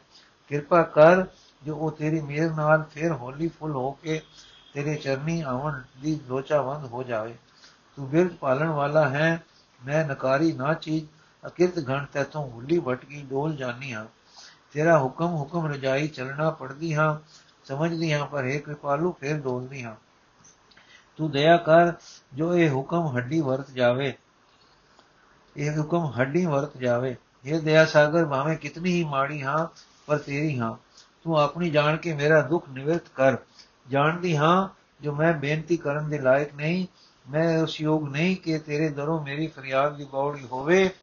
اے ਪਿਤਾ, ਤੇਰੀ ਹੋਣ ਕਰਕੇ ਮੈਂ ਪੁਕਾਰ ਕਰਨੀ ਹਾਂ। ਇੱਕ ਤੇਰੀ ਹੋਣਾ ਹੀ ਮੇਰੇ ਸੁੱਖਾਂ ਦਾ ਆਸਰਾ, ਮੇਰੀਆਂ ਔਕੜਾਂ ਦਾ ਹੱਲ, ਮੇਰੇ ਦੁੱਖਾਂ ਦੀ ਨਿਵਰਤੀ ਹੈ। ਤੇਰੇ ਦਰ ਤੇਰੀ ਦੁਹਾਈ ਦਿੰਦੀ ਹਾਂ। ਬਾਉੜੀ ਕਰੋ, ਪਤੀ ਜੀ ਤੇ ਕਿਰਪਾ ਕਰੋ। ਆਪਣੇ ਚਰਨਾਂ ਵੱਲ ਖਿੱਚੋ ਤੇ ਜਿਸ ਜਿਲਣ ਵਿੱਚ ਉਹ ਫਸ ਗਏ ਹਨ ਉਤੋਂ ਕੱਢ ਲਵੋ। ਸੱਚੇ ਪਾਤਸ਼ਾਹ ਨੇ ਸਾਡੇ ਜੇ ਕਰਮ ਇਹਨਾਂ ਦੇ ਦੁੱਖ ਦੇਖ ਕੇ ਹੀ ਤੇਰੇ ਦਰ ਤੇ ਬੇਨਤੀ ਕੀਤੀ, ਬਿਨੇ ਕੀਤੀ ਸੀ। ਜਗਤ ਜਲੰਦਾ ਰੱਖ ਲੈ, ਆਪਣੀ ਕਿਰਪਾ ਧਾਰ। हे ਪਿਤਾ, ਉਸ ਆਪਣੇ ਪਿਆਰੇ ਦੀ ਇਸ ਅਰਦਾਸ ਵੱਲ ਦ੍ਰਿਸ਼ਟੀ ਕਰੋ। ਉਸੇ ਸਤਗੁਰ ਦੇ ਵਾਸਤੇ ਜਲੰਦਿਆਂ ਵਿੱਚੋਂ ਪਤੀ ਜੀ ਨੂੰ ਤੇ ਮੈਨੂੰ ਰੱਖ ਲਓ। ਇਹ ਅਰਦਾਸ ਕਰਦਿਆਂ ਕਰਦਿਆਂ ਚਿੱਤ ਆਪੇ ਵੀ ਜੁੜ ਗਿਆ। ਇਸ ਇਕਾਗਰਤਾ ਵਿੱਚ ਬੇਮਲੂਮ ਦਰਵਾਸ ਵੱਜ ਗਿਆ ਕਿ ਬਖਸ਼ਿਸ਼ ਦਾ ਦਰ ਖੁੱਲ ਗਿਆ ਹੈ। ਉਹ ਨੀਂਦਰ ਜਾਂ ਖਬਰੇ ਕੀ ਆ ਗਈ? ਤੇ ਪ੍ਰਾਰਥਨਾ ਕਰਨ ਵਾਲੀ ਪ੍ਰਾਰਥਨਾ ਦੀ ਲੀਨਤਾ ਦੇ ਆਨੰਦ ਵਿੱਚ ਮਗਨ ਹੋ ਗਈ। ਅੱਧੀ ਰਾਤ ਤੋਂ ਮਗਰੋਂ ਕਮਰੇ ਵਿੱਚ ਹਾਏ ਹਾਏ ਦੀ ਆਵਾਜ਼ ਆਉਣ ਲੱਗ ਪਈ। ਬੀਬੀ ਦੀ ਜਾਗ ਖੁੱਲੀ, ਦੀਵਾ ਨਿੰਮਾ ਹੋ ਰਿਹਾ ਸੀ ਤੇ ਮੈਂ ਸਹਿਮ ਦਾ ਨਕਸ਼ਾ ਬਣ ਰਿਹਾ ਸੀ। ਵਿੱਚ ਵਿੱਚ ਪਲ ਮਲੋਂ, ਪਲ ਪਲ ਮਗਰੋਂ ਹਾਏ ਹਾਏ ਦੀ ਲੰਮੀ ਤੇ ਮੱਧਮ ਆਵਾਜ਼ ਠਹਿਰ ਠਹਿਰ ਕੇ ਆਉਂਦੀ ਸੀ। ਰਜਾਈ ਵਿੱਚੋਂ ਉੱਠ ਕੇ ਦੇਖਿਆ ਤਾਂ ਪਤੀ ਦੀ ਆਵਾਜ਼ ਸੀ। ਨਾ ਰਿਹਾ ਗਿਆ, ਉੱਠ ਕੇ ਪਾਸ ਜਾ ਬੈਠੀ। ਅਰਚਨ ਫੜ ਕੇ ਬੋਲੀ, ਕਿਉਂ ਸੁਖ ਤਾਂ ਹੈ ਪਤੀ ਮੈਂ ਪਰ, ਮੈਂ ਪੁਰਪੁਰ ਦੁਖੀ ਹੋ ਰਿਹਾ ਹਾਂ। ਮੋਟੀ ਦੁੱਖ ਕੀ ਹੈ, ਸ਼ਰੀਰ ਵੱਲ ਹੈ। ਪਤੀ ਕੀ ਦੱਸਾਂ, ਸ਼ਰਮ ਲੱਗਦੀ ਹੈ। ਮੋਟੀ ਮੇਰੇ ਕੋਲੋਂ ਕੀ ਸ਼ਰਮ? ਦੱਸਿਆ ਦੁੱਖ ਅੱਧਾ ਵੰਡਿਆ ਜਾਂਦਾ ਹੈ। ਪਤੀ ਤੂੰ ਕੁਝ ਆਪ ਵੀ ਸੁਣਿਆ ਹੈ। ਮੋਟੀ ਕਿਸ ਪਾਰੋਂ? ਬਾਗ ਦੀ ਕੋਈ ਗੱਲ ਹਾਂ ਸੁਣੀ ਹੈ। ਉਹ ਕੁੜੀ ਮਰ ਗਈ ਕਿ ਜਿਉਂਦੀ ਹੈ? ਵੋਟੀ ਜਿਉਂਦੀ ਤਾਂ ਹੈ ਪਰ ਹੋਸ਼ ਨਹੀਂ। ਬਿਲਫਦੀ ਹੈ ਤੇ ਕਹਿੰਦੀ ਹੈ, ਹਾਏ ਨਾ ਤੋੜ। ਪਤੀ ਇਸ ਹਾਏ ਨਾ ਤੋੜ ਨੇ, ਮੈਨੂੰ ਮਰੋੜ ਸੁੱਟਿਆ ਹੈ। ਵੋਟੀ ਕੀ ਹੋਇਆ? ਪਤੀ ਰੁਕ ਰੁਕ ਕੇ ਜੀ ਤੇ ਕੁਝ ਐਸਾ ਸਹਿਮ ਬੈਠ ਗਿਆ ਹੈ ਕਿ ਨੀਂਦ ਨਹੀਂ ਪੈਂਦੀ। ਪੈਂਦੀ ਹੈ ਤਾਂ ਤੜਪ ਤੜਪ ਉੱਠਦਾ ਹਾਂ। ਵੋਟੀ ਕੀ ਹੁੰਦਾ ਹੈ? ਅੱਖ ਲੱਗਦੇ ਹੀ ਆਵਾਜ਼ ਆਉਂਦੀ ਹੈ, ਹਾਏ ਨਾ ਤੋੜ। ਤਰਮਕ ਕੇ ਜਾਗ ਖੁੱਲ ਜਾਂਦੀ ਹੈ। ਵੋਟੀ ਤੁਸਾਂ ਸੱਚਮੁੱਚ ਚਕੋਦਰਾ ਜ਼ੋਰ ਦਿਖਾਣੇ ਤੁੜਵਾਇਆ ਸੀ ਤੇ ਕਾਕੀ ਵਾਸਤੇ ਪਾਉਂਦੀ ਰਹੀ ਸੀ, ਵਾਸਤੇ ਪਾਉਂਦੀ ਰਹੀ ਸੀ? ਪਤੀ, ਹਾਂ। ਵੋਟੀ ਕੀ ਸੀ ਬਾਦਲ ਉਤਰਾ 4-6 ਪੈਸੇ ਦਾ ਚਕੋਦਰਾ ਜਿਸ ਬਦਲੇ ਦੁੱਖ ਪਾਇਆ ਨੇ, ਪਤੀ ਚਕੋਦਰਾ ਤਾਂ ਕੁਝ ਨਹੀਂ ਸੀ। ਮੈਂ ਅੱਖਾਂ ਤੋੜੋ ਤੇ ਉਹ ਕਵੇ ਉਹ ਕੌਣ ਹੋਵੇ ਨਾ ਤੋੜ ਦਾ ਹੁਕਮ ਦੇਣ ਵਾਲੀ? ਵੋਟੀ ਠੀਕ ਹੈ, ਪਰ ਉਹ ਤਾਂ ਬੱਚੀ ਸੀ। ਉਸ ਦੀ ਗੱਲ ਦਾ ਰੋਸ਼ ਕਾਨੂੰ ਕਰਨਾ ਸੀ? ਆਣੇ ਕੀ ਜਾਣਨ, ਸਿਰ ਤੇ ਪਿਆਰ ਦੇਣਾ ਚੰਗਾ ਰਹਿੰਦਾ ਹੈ। ਪਤੀ ਫਿਰ ਸਾਰੇ ਕੰਮੇ ਆਪਣੇ ਬੱਚਿਆਂ ਨੂੰ ਇਹੋ ਸਿਖਾ ਦੇਣ ਤੇ ਰੋਜ਼ ਕਹਾ, ਅੱਛਾ, ਬੱਚਾ ਮੇਰਾ ਰੋਗ ਕੀ ਰਹੇ? ਵੋਟੀ ਸੱਚੀ ਪੁੱਛਾਂਦੇ ਹੋ, ਪਤੀ ਜੀ, ਜੇ ਸਾਰੇ ਕੰਮੇ ਐਸੇ ਬੱਚੇ ਪੈਦਾ ਕਰ ਲੈਣ ਤੇ ਮੈਂ ਕਰਾਂਗੀ ਸਾਰਾ ਬਾਗ ਬੱਚੇ ਮੰਗਣ ਤਾਂ ਦੇ ਦਿਓ। ਮੈਂ ਕਹਾਂਗੀ, ਸਾਰਾ ਬਾਗ ਬੱਚੇ ਮੰਗਣ ਤਾਂ ਦੇ ਦਿਓ। ਰੱਬ ਤੁਹਾਡੇ ਤੇ ਟੁੱਟੇਗਾ ਜਿਵੇਂ ਤੁਸੀਂ ਉਸ ਦੇ ਬੱਚਿਆਂ ਤੇ ਟੁੱਟੋਗੇ ਪਤੀ ਤਰਬਕ ਕੇ ਹਾਏ ਨਾ ਤੋੜ, ਉਹ ਫੇਰ ਆਵਾਜ਼ ਆਈ ਹੈ ਮੋਟੀ ਗੱਲ ਦੀ ਲੜੀ ਫੇਰ ਫੜ ਕੇ, ਕੀ ਸਾਰੇ ਬੱਚੇ ਨਾ ਤੋੜ ਕਹਿਣ ਤਾਂ ਤੁਹਾਡਾ ਦਿਲ ਐਸੇ ਤਰ੍ਹਾਂ ਹਿਲ ਖੜੋਵੇ? ਪਤੀ, ਇਹੋ ਤਾਂ ਮੇਰੀ ਸਮਝੇ ਨਹੀਂ ਪੈਂਦਾ। ਮੋਟੀ ਇਹ ਤੇ ਇਹੋ ਸਮਝਣ ਵਾਲੀ ਗੱਲ ਹੈ ਕਿ ਕਾਕੀ ਅਤ ਸਰਲ ਤੇ ਸਫਾ ਦਿਲ ਹੈ, ਬਾਣੀ ਦੀ ਪ੍ਰੇਮਣ ਹੈ ਸਿੱਧਕ ਭਰੋਸੇ ਵਾਲੀ ਹੈ। ਉਹਦੀ ਸਿੱਖ ਨੂੰ ਇਹ ਸੋਹਣੇ ਸੋਨੇਰੀ ਫਲ ਪਿਆ ਸੀ। ਉਸਨੇ ਅਤ ਪਿਆਰ ਨਾਲ ਪਾਲਿਆ ਸੀ। ਨਹੀਂ ਸੀ ਚਾਹੁੰਦੀ ਕਿ ਇਹ ਅਜੇ ਟੁੱਟੇ। ਪਤੀ, ਇਹ ਤਾਂ ਬਾਲ ਦੀ ਰਿਹਾੜ ਹੋਈ। ਮੋਟੀ ਬਾਲਕ ਦੀ ਰਿਹਾੜਾ ਨਾਲ ਕਲੇਜੇ ਪਏ ਖੁਸਦੇ ਨੇ। ਪਤੀ ਫੇਰ ਇਉਂ ਐਡਾ ਅਸਰ ਪਿਆ, ਕਾਕੀ, ਕੋਈ ਡੈਣ ਬਾਵਾ ਹੈ? ਵੋਟੀ ਕਾਕੀ ਦੇਵੀ ਹੈ। ਹਾਂ, ਪਤੀ ਜੀ ਜਿਸ ਦਾਤੇ ਤੋਂ ਬੇਮੁਖ ਹੋਏ ਹੋ ਉਸ ਦੀ ਪ੍ਰੇਮਣ ਹੈ। ਚਕੋਦਰਾ ਉਸਨੇ ਉਹਨਾਂ ਲਈ ਪਾਲਿਆ ਸੀ। ਪਤੀ, ਇਹ ਉਮਰ ਤੇ ਐਤਨੀ ਲਗਨ। ਵੋਟੀ ਕੁਝ ਦੇਵਤਾ ਰੂਪ ਮਾਤਾ ਪਿਤਾ ਦਾ ਸਟੇਜਾ ਸਤਸੰਗ, ਕੁਝ ਕੋਰੀ ਪੱਟੀ, ਬਾਲਪਨੇ ਦਾ ਦਿਲ। ਕੋਈ ਆਪਣੇ ਕਰਮ ਲੱਗਣ ਲੱਗੀ ਤੇ ਆਪਣੇ ਕਰਮ ਲੱਗਣ ਲੱਗੀ ਤੇ ਪ੍ਰੇਮ ਬਣ ਗਿਆ। ਤੁਸਾਂ ਵਲੂਦ ਰਿਆ, ਉਹ ਬਣ ਗਿਆ ਫਜ, ਛਜਲੀ ਵਾਲਾ, ਬਿਰਹ ਭਯੰਗਮ ਜਿਸ ਦੇ ਇੱਕ ਫਟਕੇ ਨੇ ਪਛਾੜ ਦਿੱਤੇ ਦੋ, ਇੱਕ ਮਾਲਕ ਤੇ ਇੱਕ ਕਾਮਾ। ਵੋਟੀ ਗੱਲਾਂ ਕਰਦੀ ਜਾਂਦੀ ਸੀ ਉਸ ਦੀ ਅੱਖ ਲੱਗਦੀ ਜਾਂਦੀ ਸੀ। ਜਦੋਂ ਗੁਰਾੜੇ ਸ਼ੁਰੂ ਹੋ ਪਏ ਤਾਂ ਵੋਟੀ ਚੁੱਪ ਹੋ ਗਈ, ਪਰ ਬੈਠੀ ਪਾਸ ਹੀ ਰਹੀ। ਕੁਝ ਚਿਰ ਮਗਰੋਂ ਪਾਸਾ ਪਰਤਿਆ ਫੇਰ ਆਵਾਜ਼ ਆਈ, ਹਾਏ ਨਾ ਤੋ, ਜਸਵੰਤ ਦੇ ਨੈਣ ਖੁੱਲੇ ਵੋਟੀ ਫਲ ਤੱਕ ਕੇ ਮੋਲਿਆ ਜਾਗਨੀ ਪਈਏ ਹੈ? ਬੈਠੀ ਹੈ? ਮੈਂ ਇੱਕ ਸੁਪਨਾ ਡਿੱਠਾ ਹੈ। ਵੋਟੀ ਉਹ ਕੀ ਹੈ? ਜਸਵੰਤ, ਤੇਰੀ ਗੱਲ ਸੁਣਦੇ ਸੁਣਦੇ ਮੇਰੀ ਅੱਖ ਲੱਗ ਗਈ। ਕੀ ਦੇਖਦਾ ਕਿ ਮੇਰੀ ਨਜ਼ਰ ਦੇ ਮੈਦਾਨ ਵਿੱਚ ਸਾਰਾ ਹਿੰਦੁਸਤਾਨ ਹਥਾਲੜਾ ਹੋਇਆ ਪਿਆ ਹੈ? ਕਸ਼ਮੀਰ, ਪੰਜਾਬ, ਪਹਾੜ, ਪੂਰਬ ਬੰਗਾਲ, ਰਾਜਪੂਤਾਨਾ, ਸਿੰਧ, ਦੱਖਣ, ਸਾਰਾ ਇੱਕੋ ਵਾਰ ਜਿਸ ਨੂੰ ਲੱਗ ਪਿਆ ਹੈ, ਲੱਗ ਗਿਆ ਹੈ। ਔਰ ਇਉਂ ਵਾਸਦਾ ਹੈ ਕਿ ਜਿਸ ਤਰ੍ਹਾਂ ਬਾਗ ਹੁੰਦਾ ਹੈ, ਵੱਖੇ ਵੱਖਰੇ ਇਹ ਦੇਸ਼ ਇਉਂ ਵਾਸਨ ਜੁਕਰ ਬਾਗ ਦੇ ਵੱਖੇ ਵੱਖਰੇ ਖੱਤੇ ਤੇ ਤਖਤੇ ਹੁੰਦੇ ਹਨ। ਸਰਬ ਜਾਤਾਂ ਦੀਆਂ ਤੀਵੀਆਂ ਮਰਦ ਬੱਚੇ ਇਉਂ ਲੱਗਣ ਜਿਕਰ ਉੱਗੇ ਹੋਏ ਬੂਟੇ ਹਨ ਤੇ ਬੂਟਿਆਂ ਵਾਂਗ ਖੜੋਤੇ ਹਨ। ਫਿਰ ਮੈਂ ਕੀ ਦੇਖਾਂ ਕਿ ਜੇ ਹਨੇਰਾ ਹੋ ਗਿਆ ਹੈ ਔਰ ਬੜੀ ਭਾਰੀ ਗੂੰਜ ਉੱਠੀ ਹੈ ਹਰ ਇੱਕ ਬੂਟੇ ਤੋਂ ਸਹਿਮੀ ਸਦ ਉੱਠਦੀ ਹੈ ਹਾਏ ਨਾ ਤੋੜ ਪਲ ਮਗਰੋਂ ਫਿਰ ਚਾਨਣਾ ਹੋ ਗਿਆ ਮੈਂ ਕੀ ਦੇਖਾਂ ਕਿ ਇੱਕ ਇੱਕ ਬੂਟੇ ਪਾਸ ਇੱਕ ਇੱਕ ਮੁਗਲ ਪਠਾਨ ਖੜਾ ਹੈ ਕੋਈ ਤਾਂ ਕੁਹਾੜੇ ਨਾਲ ਕਿਸੇ ਬੂਟੇ ਨੂੰ ਕੱਟਦਾ ਹੈ ਕੋਈ ਆਰੀ ਨਾਲ ਵੱਢਦਾ ਹੈ ਕੋਈ ਹਿਲਕੋਰੇ ਨਾਲ ਪੁੱਟ ਕੇ ਧਰ ਦਿੰਦਾ ਹੈ ਕੋਈ ਪਤ-ਪਤ ਤੋੜ ਕੇ ਵਿੱਚ ਨੂੰ ਅਪਤ ਅਪਤ ਕਰਦਾ ਹੈ ਕੋਈ ਡਾਲੀ ਡਾਲੀ ਤੋੜਦਾ ਜਾਂਦਾ ਹੈ ਜਦ ਵੀ ਬੂਟਾ ਟੁੱਟਦਾ ਹੈ ਉਸ ਵਿੱਚੋਂ ਦਿਲ ਚੀਰਵੀਂ ਆਵਾਜ਼ ਨਿਕਲਦੀ ਹੈ ਹਾਏ ਨਾ ਤੋੜ ਹਰ ਬੂਟੇ ਵਿੱਚੋਂ ਲਹੂ ਦੀ ਧਾਰ ਵਗਦੀ ਹੈ ਰਾਖੇ ਕਾਮੇ ਮਾਲੀ ਬਾਗਵਾਨ, ਸੈਰ ਕਰਨ ਵਾਲੇ ਮਾਲਕ, ਸਭ ਤੋੜਨ ਦੇ ਹੀ ਦੁਆਲੇ ਹਨ। ਡਾਢੀ ਬੇਤਰਸੀ ਨਾਲ, ਡਾਢੀ ਬੇਤਰਸੀ ਨਾਲ ਤੋੜੇ, ਸਾਰੇ ਤੋੜੀ ਜਾਂਦੇ ਹਨ। ਹਰ ਡਾਲੀ ਪੱਤੇ ਵਿੱਚੋਂ ਇਹ ਆਵਾਜ਼ ਉੱਠ ਰਹੀ ਹੈ, ਹਾਏ ਨਾ ਤੋੜ। ਤੋੜਨ ਵਾਲੇ ਨਾ ਤੋੜ, ਦੀ ਦੁਹਾਈ ਸੁਣਦੇ ਵੀ ਹਨ, ਪਰ ਤੋੜੀ ਵੀ ਜਾਂਦੇ ਹਨ। ਫਿਰ ਹਨੇਰਾ ਛਾ ਗਿਆ। ਪੂਰੇ ਵੱਲੋਂ ਦਰਿਆਓ ਪਾਰੋਂ ਇੱਕ ਲਸ ਚਾਨਣ ਦੀ ਫੁੱਟੀ, ਚਾਨਣੇ ਦੀਆਂ ਲਾਸਾਂ ਵਿੱਚੋਂ ਆਵਾਜ਼ ਆਵੇ, ਖਬਰਦਾਰ ਨਾ ਤੋੜ ਨਾ ਤੋੜ। ਮੈਂ ਕਿ ਜਿੱਠਾ ਕਿ ਤੋੜਨਾ ਬੰਦ ਹੋਣ ਲੱਗਾ। ਤੋੜਨ ਵਾਲੇ ਕਈ ਤਾਂ ਸੂਤ ਹੋ ਕੇ ਰੱਖਣ ਵਾਲਿਆਂ ਵਿੱਚ ਰਾਖੇ ਬਣ ਗਏ। ਕਈ ਆਰਾਮ ਨਾਲ ਆਪ ਬੂਟੇ ਬਣ ਗਏ। ਕਈ ਨਸ ਗਏ, ਕਈ ਮਰ ਗਏ। ਫਿਰ ਆਵਾਜ਼ ਆਈ, ਮੈਂ ਰੱਖ ਲਿਆ। ਤਾਂ ਰਾਏ, ਤਾਂ ਹਾਏ, ਨਾ ਤੋੜ ਦੀ ਆਵਾਜ਼ ਦੂਰ ਹੁੰਦੀ ਹੁੰਦੀ ਐਡੀ ਦੂਰ ਨਿਕਲ ਗਈ ਕਿ ਸੁਣੀਰੇ, ਸੁਣੀਣੋਂ ਬੰਦ ਹੋ ਗਈ। ਫਿਰ ਸੁਣੀ ਹੈ, ਇਹ ਸਦ ਰੱਖ ਲਿਆ, ਬਈ ਰੱਖ ਲਿਆ। ਹੁਣ ਚਾਨਣ ਚਮਕਿਆ ਤ੍ਰਿਕਾ ਹੋ ਕੇ ਤੇ ਤਰਬਕ ਕੇ ਮੇਰੀ ਜਾਗ ਖੁੱਲ ਗਈ ਹੈ। ਭਲਾ 10 ਖਾਂ ਇੱਕ ਹੀ ਹੋਇਆ? ਮੋਟੀ ਸੁਪਨੇ ਵਿੱਚ ਅਕਸਰ ਦਿਨ ਦੇ ਵਰਤੇ ਮਾਜਰੇ ਹੋਰ ਹੋਰ ਸੂਰਤਾਂ ਬਣ ਕੇ ਦਿਸਦੇ ਹਨ। ਪਰ ਕਦੇ ਸੁਪਨੇ ਅਸਲੀਅਤਾਂ ਖੋਲਦੇ ਤੇ ਕਦੇ ਹੋਣ ਹਾਰਾਂ ਵੀ ਦਿਸਦੇ ਹਨ। ਸਾਰੇ ਸੁਪਨੇ ਝੂਠੇ ਤੇ ਨਿਰੇ ਬਖਲਾ ਵੀ ਨਹੀਂ ਹੁੰਦੇ। ਬਖਲਾਵੀ ਨਹੀਂ ਹੁੰਦੇ। ਅਤੇ ਜੋ ਗੱਲ ਸਮਰਥਕ ਹੈ, ਉਸ ਦੀ ਸੁਪਨੇ ਤੇ ਨਾ ਸੁਪਨੇ ਨਾਲ ਵੰਡ ਕੀ ਹੋਣੀ ਹੋਈ? ਤੁਹਾਡਾ ਸੁਪਨਾ ਤਾਂ ਸਮਰਥਕ ਹੈ। ਦੇਖੋ, ਦੇਸ਼ ਪਰ ਬੜਾ ਜ਼ੁਲਮ ਹੋ ਰਿਹਾ ਹੈ। ਇਹ ਵੀ ਸੱਚ ਹੈ ਕਿ ਵਾਹੂ ਕੋਈ ਨਹੀਂ। ਇਹ ਵੀ ਸਮਰਥਕ ਹੈ ਕਿ ਕਲਗੀਧਰ ਜੀ ਧਰਮ ਤੇ ਪ੍ਰਜਾ ਦੀ ਰੱਖਿਆ ਖਾਤਰ ਧਰਮ ਜੁਦ ਕਰ ਰਹੇ ਹਨ। ਉਹ ਜ਼ਾਲਮਾਂ ਨੂੰ ਪ੍ਰਤੱਖ ਵਰਜ ਰਹੇ ਹਨ ਕਿ ਜ਼ੁਲਮ ਨਾ ਕਰੋ। ਸਾਨੂੰ ਕੁਸੰਗ ਨੇ ਇਹ ਤਰਕਾ ਤਰਕਾਂ ਸਿਖਾ ਦਿੱਤੀਆਂ ਹਨ ਕਿ ਉਹਨਾਂ ਦੇ ਸ਼ਸਤਰ ਕਿਉਂ ਫੜੋ। ਪਰ ਪਤੀ ਜੀ, ਖਿਮਾ ਕਰਨੀ ਸੱਚ ਦਾ ਇਹ ਹੈ ਕਿ ਜੇ ਉਹ ਸ਼ਸਤਰ ਨਾ ਫੜਨ, ਤਾਂ ਵੱਧਦਾ ਵੀ ਕੀ ਹੈ? ਸ਼ਸਤਰ ਨਾ ਫੜਨ ਵਾਲੇ ਅਨੇਕਾਂ ਫਕੀਰ ਬੈਠੇ ਹਨ ਜੋ ਕੁਝ ਨਹੀਂ ਸਵਾਰ ਰਹੇ।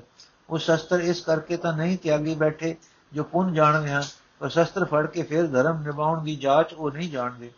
ਇਹ ਆਪ ਜਾਣਦੇ ਹੋ ਕਿ ਗੁਰੂ ਜੀ ਆਪਣੇ ਲਈ ਕੁਝ ਨਹੀਂ ਕਰ ਰਹੇ, ਕੇਵਲ ਦੁਖੀ ਪ੍ਰਜਾ ਦੀ ਖਾਤਰ ਖੇਦਾਂ ਦੀ ਪੰਡ ਸਿਰ ਤੇ ਚੁੱਕ ਰਹੇ ਹਨ।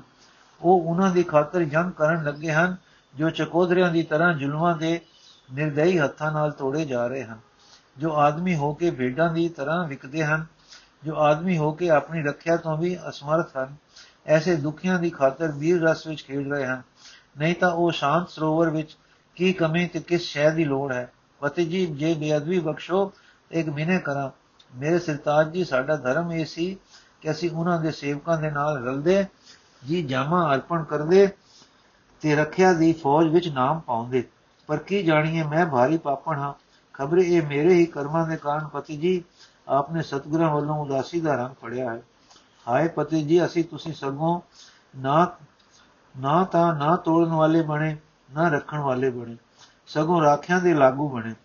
ਇਹ ਕਿੱਡੀ ਸਾਡੀ ਭੁੱਲ ਹੈ ਜੋ ਇਸ ਵੇਲੇ ਸਤਗੁਰ ਤੋਂ ਉਲਟੇ ਚੱਲ ਰਹੇ ਹਾਂ। ਅਸੀਂ ਦੀਨ ਦੁਨੀ ਵਿੱਚ ਦੇਵਨਹਾਰ ਹੋਵਾਂਗੇ। ਪਤੀ ਜੀ, ਕੋਈ ਐਸੀ ਦਇਆ ਕਰੋ ਜੋ ਅਸੀਂ ਕਿਵੇਂ ਬਚ ਨਿਕਲੀਏ। ਪਤੀ, ਮੈਂ ਉਲਟ ਤਾਂ ਕੁਝ ਨਹੀਂ ਕੀਤਾ। ਚੁੱਪ ਹੋ ਬੈਠਾ ਹਾਂ, ਹੈ। ਠੀਕ ਹੈ ਨਾ? ਵੋਟੀ ਮੇਰੇ ਜਾਤੇ ਪਤੀ ਜੀ, ਤੁਹਾਡਾ ਆਪਣਾ ਦਿਲ ਮਾੜਾ ਨਹੀਂ ਸੀ। ਬੇਮੁਖਾਂ ਦੀ ਸੰਗਤ ਮਾੜੀ ਸ਼ੈ ਹੈ। ਸੌਰੀ ਦੇ ਇੱਕ ਕਾਨੇ ਦਾ ਬਾਦਰ ਚਕੋਦਰਾ ਹੁੰਦਾ ਹੈ। ਇਸ ਮਾਮੂਲੀ ਫਲ ਦੇ ਬਦਲੇ ਅੱਜ ਇੱਕ ਬਾਲਕੀ ਦਾ ਇਹ ਹਾਲ ਹੋ ਗਿਆ ਹੈ। ਮੇਰੀ ਜੀਬ ਸੜੇ, ਜੇ ਆਪ ਨੂੰ ਦੋਸ਼ ਨਿਆ ਪਰ ਪਤੀ ਜੀ, ਇੰਨੇ ਨਿੱਕੇ ਖਿਆਲਾਂ ਵਿੱਚ ਪੈਣਾ ਸੰਗਤ ਦਾ ਹੀ ਫਲ ਹੈ।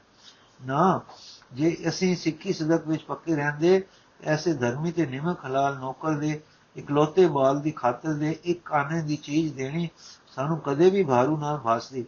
ਇਹ ਖਿਆਲ ਆ ਕੇ ਕਿ ਸਾਡਾ ਰੋਗ ਜਾਂਦਾ ਹੈ। ਅਜੇ ਵੀ ਡੁੱਲੇ ਬੇਰਾਂ ਦਾ ਕੁਝ ਨਹੀਂ ਗਿਆ। ਜੇ ਵਿਗੜੀ ਸਵਾਰ ਲਈਏ ਤਾਂ ਪਤੀ ਕਿਵੇਂ ਮੂਲ ਨਾਲੋਂ ਸਵਾਰੀਏ, ਡਾਲਾਂ ਨਾਲ ਆਪੇ ਸਮਝ ਜਾਏਗੀ। ਆਪਣੇ ਦਾਤਾ ਤੇ ਪਰਜਾ ਦੇ ਰਾਖੇ ਗੁਰੂ ਜੀ ਨਾਲ ਸਮਾਰ ਲਈਏ, ਫਿਰ ਸਿੱਖਾਂ ਨਾਲ, ਪਰਿਵਾਰ ਨਾਲ, ਜਗਤ ਨਾਲ ਆਪੇ ਸਮਝ ਜਾਏਗੀ। ਪਤੀ ਮੈਨੂੰ ਤਾਂ ਤੇਰੇ ਨਾਲ ਗੱਲ ਕਰਦਿਆਂ ਵੀ ਸੰਗ ਆਉਂਦੀ ਪਈ ਹੈ ਤੇ ਉੱਥੇ ਕੌਣ ਜਾਵੇ? ਵੋਟੀ ਇਹ ਸੰਗ ਦਾ ਤਾਂ ਤੁਹਾਡੇ ਨਿੱਕੇ ਹੁੰਦਿਆਂ ਦਾ ਸੁਭਾਅ ਹੈ। ਤੁਹਾਡੀ ਮਾਂ ਦੱਸਿਆ ਕਰਦੀ ਸੀ, ਇਹ ਚੰਗੀ ਹੁੰਦੀ ਹੈ ਕਿਸੇ ਹੱਦ ਤਾਈਂ। ਪਰ ਸੰਗਤ ਚੰਗੀ ਨਾ ਹੋਵੇ, ਤਾਂ ਇਹ ਆਪਣੇ ਲਈ ਦੁੱਖਾਂ ਦਾ ਕਾਰਨ ਬਣ ਜਾਂਦੀ ਹੈ। ਦੇਖੋ ਨਾ, ਸੰਗ ਨੇ ਹੁਣ ਮਾੜੀ ਸ਼ਕਲ ਲੈ ਲਈ ਹੈ ਲੈ ਲਈ ਕਿ ਨਾ? ਪਤੀ, ਨਹੀਂ, ਗੱਲ ਗੱਲ ਇਹ ਹੈ ਵੇ, ਗੱਲ ਇਹ ਵੇ, ਮੈਨੂੰ ਗੁਰੂ ਜੀ ਤੋਂ ਸ਼ਰਮ ਲੱਗਦੀ ਹੈ ਜੋ ਵੇਲੇ ਸਿਰ ਨਾ ਨਿਤਰਿਆ, ਜਦੋਂ ਜਸ ਹੁੰਦਾ ਹੁਣ ਦੇ ਦੋਸ਼ੀ ਜਿਆ ਹੋ ਕੇ ਕੀ ਜਾਵਾਂ? ਮੋਟੀ ਆ ਦੇਖੋ ਕੁਸੰਗ ਨੇ ਸਾਡੀ ਸੰਗ ਨੂੰ ਵਿਤ ਬਣਾ ਦਿੱਤਾ ਹੈ ਮੈਂ ਤਾਂ ਸੰਗ ਜੋ ਅਰਧੰਗੀ ਹਾਂ, ਗੁਰੂ ਤੋਂ ਸੰਗ ਜਿਸ ਪਾਸ ਜਾ ਕੇ ਸਾਰੇ ਪਾਪ ਪੁੰਨ ਦਸਣੇ ਮੂਰਖਤਾਈਆਂ ਅੱਗੇ ਧਰਨੀਆਂ ਨਿਆਣੇ ਬਣ ਕੇ ਸਿੱਖਿਆ ਲੈਣੀ ਸੀ, ਫਿਰ ਉਸੇ ਗੁਰੂ ਨੂੰ ਜਿਸ, ਗੁਰੂ ਤੋਂ ਜਿਸ ਨੂੰ ਸਾਡੀ ਚਿੰਤਾ ਹੈ, ਤਿਸ ਤੋਂ ਕਿਉਂ ਮਨ ਰੁਸੀਆ ਜਿਸੇ ਹਮਾਰੀ ਚਿੰਦ ਪਤੀ ਕੀ ਗੁਰੂ ਸਾਥੋਂ ਨਫ਼ਰਤ ਨਹੀਂ ਕਰਦਾ, ਮੋਟੀ ਜੋ ਜੋ ਉਸ ਵੇਲੇ ਦਾ ਉਕਿਆ ਕਿ ਰੁਸਿਆ ਹੈ, ਜਦ ਵੀ ਸ਼ਰਨ ਗਿਆ ਹੈ, ਗੁਰੂ ਜੀ ਨੇ ਗਲੇ ਲਾ ਲਿਆ ਹੈ। ਉਹ ਉਹ ਕੋਈ ਦੰਡ ਦਾਤਾ, ਧਰਮਰਾਜ ਤਾਂ ਨਹੀਂ ਹਾਂ, ਨਹੀਂ ਨਾ। ਉਹ ਤਾਂ ਮੇਰਾ ਦਾ ਸਾਈਂ ਹੈ, ਬਖਸ਼ਿੰਦ ਹੈ ਤੇ ਬਖਸ਼ਿੰਦ ਮਹਿਰਮ ਹੈ। ਮਹਿਰਮ ਜੋ ਹੋਇਆ ਇਨਸਾਨੀ ਦਿਲਾਂ ਦਾ, ਇਸ ਪ੍ਰਕਾਰ ਇਸ ਪ੍ਰਕਾਰ ਦਿਨ ਚੜੇ ਤੱਕ ਬਾਤਾਂ ਹੁੰਦੀਆਂ ਰਹੀਆਂ। ਉਧਰ ਬੁਜੰਗਣ ਦੀ ਰਾਤ ਤਾਂ ਬੇਚੈਨੀ ਵਿੱਚ ਲੰਘੀ ਸੀ, ਪਰ ਅੰਮ੍ਰਿਤ ਵੇਲੇ ਉੱਠਣ ਤੇ ਬਾਣੀ ਪੜਨ ਦਾ ਸੁਭਾਅ ਪਿਆ ਹੋਇਆ ਸੀ। ਇਸ ਮੂਰਛਾ ਵੇਲੇ ਵੀ ਕੰਮ ਆਇਆ। ਹਾਏ ਨਾ ਤੋੜ ਦੀ ਥਾਂ ਕੋਈ ਪੰਜ ਘੜੀ ਦੇ तड़के एक तुक मुँह निकली, प्रभ के सिमरन गर्भ न बसे। फिर कुछ चिर मगरों आवाज़ आई जो जपे तिसकी गप हुई। फिर आवाज़ आई, अनेक भोग विख्या के करे। न तृप्तावे खप खप मरे। फिर आवाज़ आई, मृतक को जीवालन हार। भूखे को देवता आधार। फिर आवाज़ आई, अपने जन का पर्दा ढाके। फिर जय अचल अछेद अभेद समाया। वह किसे व्यापत माया? फिर आप मुकुत मुकुत करे संसार। नानक, इस जन को सदा नमस्कार। ਫਿਰ ਦੁੱਖ ਰੋਗ ਵਿੰਸੇ ਮੈਂ ਭਰਮ ਇਹ ਤੁਕਾਂ ਇਸ ਕ੍ਰਮ ਵਿੱਚ ਸੁਣ ਕੇ ਭਾਈ ਦੇਵ ਜੀ ਬੋਲੇ, ਪੁੱਤਰੀ, ਤੇਰਾ ਜੀਵਨ ਮਰਨ ਦੋਏ ਸਫਲ। ਹੁਣ ਆਪਨੇ ਬਦਾਮ ਰੋਗਨ ਲੈ ਕੇ ਸਾਰੇ ਬਦਨ ਤੇ ਜਸਵਾਇਆ। ਪੈਰੋਂ ਪੈਰ ਹੋਸ਼ ਪਰਤੀ ਆ ਗਈ। ਅਰ ਪਰ ਪਰ ਉਹ ਫੁਟਾਲੇ ਵੇਲੇ ਅੱਖਾਂ ਖੁੱਲ ਆਈਆਂ। ਮਾਂ ਦੀ ਗੋਦ ਵਿੱਚ ਆਪਣੇ ਆਪ ਨੂੰ ਦੇਖ ਕੇ ਬਾਹਾਂ ਉੱਚੀਆਂ ਕਰਕੇ ਗਲਵਕੜੀ ਪਾਈ, ਪਰ ਤਾਕਤ ਜਰਾ ਘਟ ਸੀ। ਫਿਰ ਹੱਸ ਕੇ ਬੋਲੀ, ਅੰਮਾ ਜੀ, ਬੜੀ ਨੀਂਦ ਆਈ, ਮੈਂ ਕਿੱਥੇ ਸਾਂ? ਡਾਢੀ ਡੂੰਗੀ ਨੀਂਦ ਹੈ ਮਾਂ ਮੁਝੇ ਨਿਸਤੀ ਕਿਉਂ ਹੋ ਰਹੀਆਂ? ਮਾਂ ਨੇ ਪਿਆਰ ਦਿੱਤਾ, ਛਾਤੀ ਨਾਲ ਲਾਇਆ ਤੇ ਕਿਹਾ, ਕਾਕੀ, ਤੂੰ ਤਕੜੀ ਹੈ। ਫਿਰ ਪਿਤਾ ਨੇ ਪਿਆਰ ਦਿੱਤਾ, ਅਚਾਨਕ ਕੁੜੀ ਨੂੰ ਯਾਦ ਆ ਗਿਆ। ਚਕੋਦਰੇ ਦਾ ਟੁੱਟਣਾ ਰੰਗ ਬਦਲ ਗਿਆ ਤੇ ਬੋਲੀ, ਬਾਪੂ ਜੀਓ, ਹਾਏ ਨਾ ਤੋੜ ਤੇ ਇੱਕ ਆਕੜ ਲਈ ਉਸ। ਪਿਤਾ ਸਿਆਣਾ ਸੀ, ਉਸ ਸਮਝਾਇਆ, ਇਹ ਵੇਲਾ ਬੜਾ ਨਾਜ਼ੁਕ ਸੀ। ਪਰ ਪਿਤਾ ਦਾ ਆਖਿਆ, ਉਸ ਨੂੰ ਨਿਰਸੰਸਯ ਹੁੰਦਾ ਸੀ। ਇਸ ਕਰਕੇ ਉਹਨਾਂ ਦੀ ਸਮਝੌਤੀ ਨੇ, ਜੋ ਉਹਨਾਂ ਨੇ ਇਸ ਵੇਲੇ ਪਿਆਰ ਦੇ ਧੀਰੇ ਨਾਲ ਦਿੱਤੀ ਕੁੜੀ ਨੂੰ ਚਕੋਦਰੇ ਤੋਂ ਨਿਰਮੋਹ ਕਰ ਦਿੱਤਾ ਤੇ ਉਸ ਦਾ ਫੇਰ ਰੇਡ ਰੋਡ ਵਿੱਚ ਰੁੜਨੋਂ ਬਚਾ ਹੋ ਗਿਆ।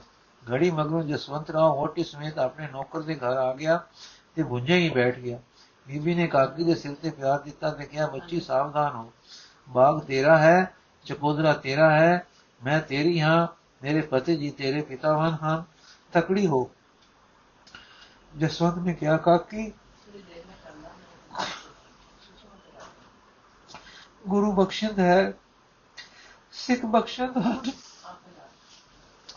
ਲੜਕੀ ਦੇ ਪਿਤਾ ਨੇ ਕਿਹਾ, ਵਾਹਿਗੁਰੂ ਮਹਾਰਾਜ ਜੀ, ਇਹ ਆਪ ਦੀ ਬਾਲਕੀ ਹੈ, ਆਪ ਵੱਡੇ ਹੋ, ਸਿਰ ਤੇ ਹੱਥ ਰੱਖੋ। ਇਸ ਵੇਲੇ ਜਸਵੰਤ ਰਾਓ ਦੀ ਵੋਟੀ ਨੇ ਬਚੜੀ ਨੂੰ ਗੋਦ ਵਿੱਚ ਲੈ ਲਿਆ ਔਰ ਉਹ ਹਜੂਆ ਨਾਲ ਸਿੰਜਿਆ, ਚੰਗੋਦਰਾ ਅੱਗੇ ਧਰ ਕੇ ਗਿਆ ਲੈ ਪੁੱਤਰੀ, ਇਹ ਤੇਰੀ ਪਿਆਰੀ ਚੀਜ਼ ਪਰ ਧੀਰਵਾਨ ਕੁੜੀ ਨੇ ਹੱਥ ਜੋੜ ਕੇ ਕਿਹਾ, ਬੀਬੀ ਜੀ, ਮੈਂ ਬੜੀ ਭੁੱਲ ਵਿੱਚ ਰਹੀ ਹਾਂ। ਤਦੇ ਮੇਰੀ ਅੱਜ ਅੰਮ੍ਰਿਤ ਵੇਲੇ ਜਾਗ ਨੇ ਕੁੱਲੀ ਤੇ ਸਰੀਰ ਔਖਾ ਰਿਹਾ ਹੈ। ਇਹ ਚਕੋਦਰਾ ਸਾਡੇ ਮਾਲਕ ਦਾ ਹੈ। ਅਸੀਂ ਨੌਕਰ ਹਾਂ। ਮੈਂ ਪਰਾਈ ਚੀਜ਼ ਨੂੰ ਆਪਣੀ ਬਣਾ ਲਿਆ ਸੀ। ਤੇ ਫਿਰ ਗੁਰੂ ਜੀ ਦੇ ਅਰਪਣ ਕਰਨ ਦਾ ਸੰਕਲਪ ਕੀਤਾ। ਗੁਰੂ ਜੀ ਨੇ ਐਸੀ ਚੀਜ਼ ਲੈਣੀ ਹੀ ਨਹੀਂ ਸੀ। ਇਸੇ ਕਰਕੇ ਕੱਲ ਮਾਲਕ ਜੀ ਆਪ ਚੜਵਾ ਕੇ ਲੈ ਗਏ ਸੀ। ਜੇ ਮੈਨੂੰ ਇਹ ਖਬਰ ਹੁੰਦੀ, ਤਦ ਮੈਂ ਪਹਿਲਾਂ ਮਾਲਕ ਜੀ ਦੇ ਪਾਸ ਜਾਂਦੀ ਔਰ ਉਹਨਾਂ ਨੂੰ ਚਕੋਦਰੇ ਦੇ ਇਸ ਫਲ ਦਾ ਮੁੱਲ ਦੇ ਆਉਂਦੀ, ਤਦ ਆਪਣਾ ਜਾਣ ਕੇ ਪਾਲਦੀ। ਫਿਰ ਗੁਰੂ ਜੀ ਤਦੇ ਕਿਸੇ ਨੂੰ ਤੋੜਨ ਨਾ ਦਿੰਦੇ, ਪਰ ਹੁਣ ਵੀ ਭਲਾ ਹੋਇਆ ਹੈ, ਜੋ ਮੈਂ ਬੇਹੱਕੀ ਚੀਜ਼ ਸਤਗੁਰਾਂ ਦੇ ਦਰਬਾਰ ਨਹੀਂ ਲੈ ਗਈ, ਨਹੀਂ ਤਾਂ ਦੀਵਾਨ ਦੇ ਵਿੱਚ ਲੱਜ ਜਲਣੀ ਪੈਂਦੀ। ਇਹ ਸਤਗੁਰਾਂ ਨੇ ਬੜੀ ਮਿਹਰ ਕੀਤੀ ਹੈ। ਪਿਤਾ ਜੀ ਦੱਸਦੇ ਹਨ, ਜੋ ਸਿੱਖਾਂ ਨੂੰ ਸਦਾ ਦਾਨ ਕਰਨਾ ਚਾਹੀਏ, ਕਦੇ ਦਾਨ ਲੈਣਾ ਨਹੀਂ ਚਾਹੀਏ, ਅਤੇ ਹੱਕ ਤੋਂ ਬਿਨਾ ਤਾਂ ਉਪਰੀ ਸ਼ੈ ਦੀ ਲੋਚ ਤੋਂ ਪਰੇ ਹਟਣਾ ਚਾਹੀਦਾ ਹੈ। ਇਹ ਸਮਝੌਤੀ ਸੀ ਜੋ ਪਿਤਾ ਨੇ ਸਮਝਾ ਕੇ ਪੁੱਤਰੀ ਨੂੰ ਰੇੜ ਵਿੱਚੋਂ ਰੁੜਨੋਂ ਬਚਾ ਲਿਆ ਸੀ। ਨਾਲ ਹੀ ਹੱਕੀ ਬੇਹੱਕੀ ਦਾ ਅਰਥ ਸਮਝਾ ਦਿੱਤਾ ਸੀ। ਉਹ ਠੀਕ ਸਮਝ ਵਿੱਚ ਆਏ ਬਚਨ ਕਾਕੀ ਨੇ ਆਪ ਦਿੱਤੇ, ਜਿਸ ਦੇ ਇਹ ਭੋਲੇ ਭਾਲੇ ਸੱਚੇ ਬਚਨ ਜਸਵੰਤ ਰਾਓ ਨੂੰ ਵਿਨ ਗਏ। ਸਿੱਖ ਨੂੰ ਦਾਨ ਦੇਣਾ ਚਾਹੀਏ, ਦਾਨ ਲੈਣਾ ਨਹੀਂ ਚਾਹੀਦਾ। ਸਿੱਖੀ ਦਾ ਇਹ ਸੁਭਾਅ ਜਸਵੰਤ ਦੇ ਦਿਲ ਤੇ ਅਸਰ ਕਰ ਗਿਆ। ਨਾਲੇ ਸਮਝ ਪੈ ਗਈ ਕਿ ਸਿੱਖ ਵਿਪਤਾ ਨੂੰ ਕਿਸ ਤਰ੍ਹਾਂ ਮਿੱਠਾ ਕਰਕੇ ਮੰਨਦੇ ਹਨ ਔਰ ਕਿਸ ਤਰ੍ਹਾਂ ਸ਼ੁਕਰ ਦੇ ਮੰਡਲ ਵਿੱਚ ਰਹਿਣ ਦਾ ਯਤਨ ਕਰਦੇ ਹਨ। ਜਸਵੰਤ ਰਾਓ ਨੇ ਭਾਈ ਦੇਵ ਨੂੰ ਕਿਹਾ, ਮੈਂ ਸਤਗੁਰ ਤੋਂ ਰੁਸਿਆ ਰਿਹਾ ਹਾਂ, ਪਰ ਉਕਾਈ ਮੇਰੀ ਸੀ, ਸੰਗ ਮੇਰੇ ਅੱਗੇ ਪਰਦਾ ਹੋ ਤਣੀ ਰਹੀ। ਸੱਚ ਵਿੱਚ ਸ਼ਰਮ ਕਾਦੀ ਇਸ ਕਾਕੀ ਦੇ ਠੋਲਾ ਦੇਣ ਤੇ ਆਪਣੀ ਇਸਤਰੀ ਦੇ ਉਪਦੇਸ਼ ਨੇ ਮੈਨੂੰ ਹੋਸ਼ ਲੈ ਆਂਦੀ ਹੈ। ਤੁਸੀਂ ਹੁਣ ਮੈਨੂੰ ਮੁੜ ਸਾਧ ਸੰਗਤ ਵਿੱਚ ਰਲਾ ਲਓ। ਭਾਈ ਦੇਵ ਜੀ ਨੇ ਅਦਮ ਨਾਲ ਕਿਹਾ, ਮਹਾਰਾਜ ਮੈਂ ਕੀਟ ਆਪ ਦੇ ਦਰ ਦਾ ਵਿਖਾਰੀ ਹਾਂ, ਮੈਂ ਹਾਂ ਅਪਰਾਧੀ ਗੁਨਾਹਗਾਰ ਹਾਂ ਮੂਏ ਮੁਖ ਮੰਦਾ, ਹਾਂ ਆਪਣਾ ਘਰਾਣਾ ਆਦ ਸਿੱਖੀ ਦਾ ਹੈ, ਸਤਗੁਰ ਸਦਾ ਦਿਆਲ ਹਨ, ਉਹ ਸਿੱਖਾਂ ਵੱਲ ਨਹੀਂ ਦੇਖਦੇ, ਆਪਣੀ ਮਿਹਰ ਵੱਲ ਦੇਖਦੇ ਹਨ ਆਪਣਾ ਹਿਰਦਾ ਉਤਮ ਹੈ, ਜੋ ਮੇਰੇ ਜੇ ਨਿਕਾਰੇ ਦੇ ਘਰ, ਇਸ ਨਚੀਜ ਬਾਲਕੀ ਦੀ ਖਾਤਰ ਆਪ ਨੂੰ ਇਸ ਕਿਰਪਾਲਤਾ ਨਾਲ ਲਿਆਇਆ ਹੈ, ਮੈਂ ਆਪ ਦੇ ਕੋਮਲ ਦਿਲ ਨੂੰ ਕਿਸ ਤਰ੍ਹਾਂ ਸਤਸੰਗ ਦੇ ਪਿਆਰ ਤੋਂ ਜੀਣਾ ਆਖਾਂ, ਵਾਹਿਗੁਰੂ ਸਾਨੂੰ ਸਭਨਾਂ ਨੂੰ ਬਖਸ਼ੇ ਗੁਰੂ ਵੱਲ ਮਨ ਦਾ ਰੁਖ ਕਿਤਿਆ ਹੀ ਸਨਮੁਖ ਹੋ ਜਾਈਦਾ ਹੈ। ਧੰਨ ਗੁਰੂ, ਇਸਨੇ, ਜਿਸਨੇ ਆਪ ਨੂੰ ਆਪਣੇ ਵੱਲ ਖਿੱਚ ਲਿਆ ਹੈ। ਸਤਿਗੁਰੂ ਨਾ ਕੁਫਲ, ਸਤਿਗੁਰੂ ਨੂੰ ਨਾ ਕੁਫਲ, ਨਾ ਜੰਦਰੇ ਹਨ, ਨਾ ਬੂਏ ਨਾ ਖਿੜਕੇ ਹਨ।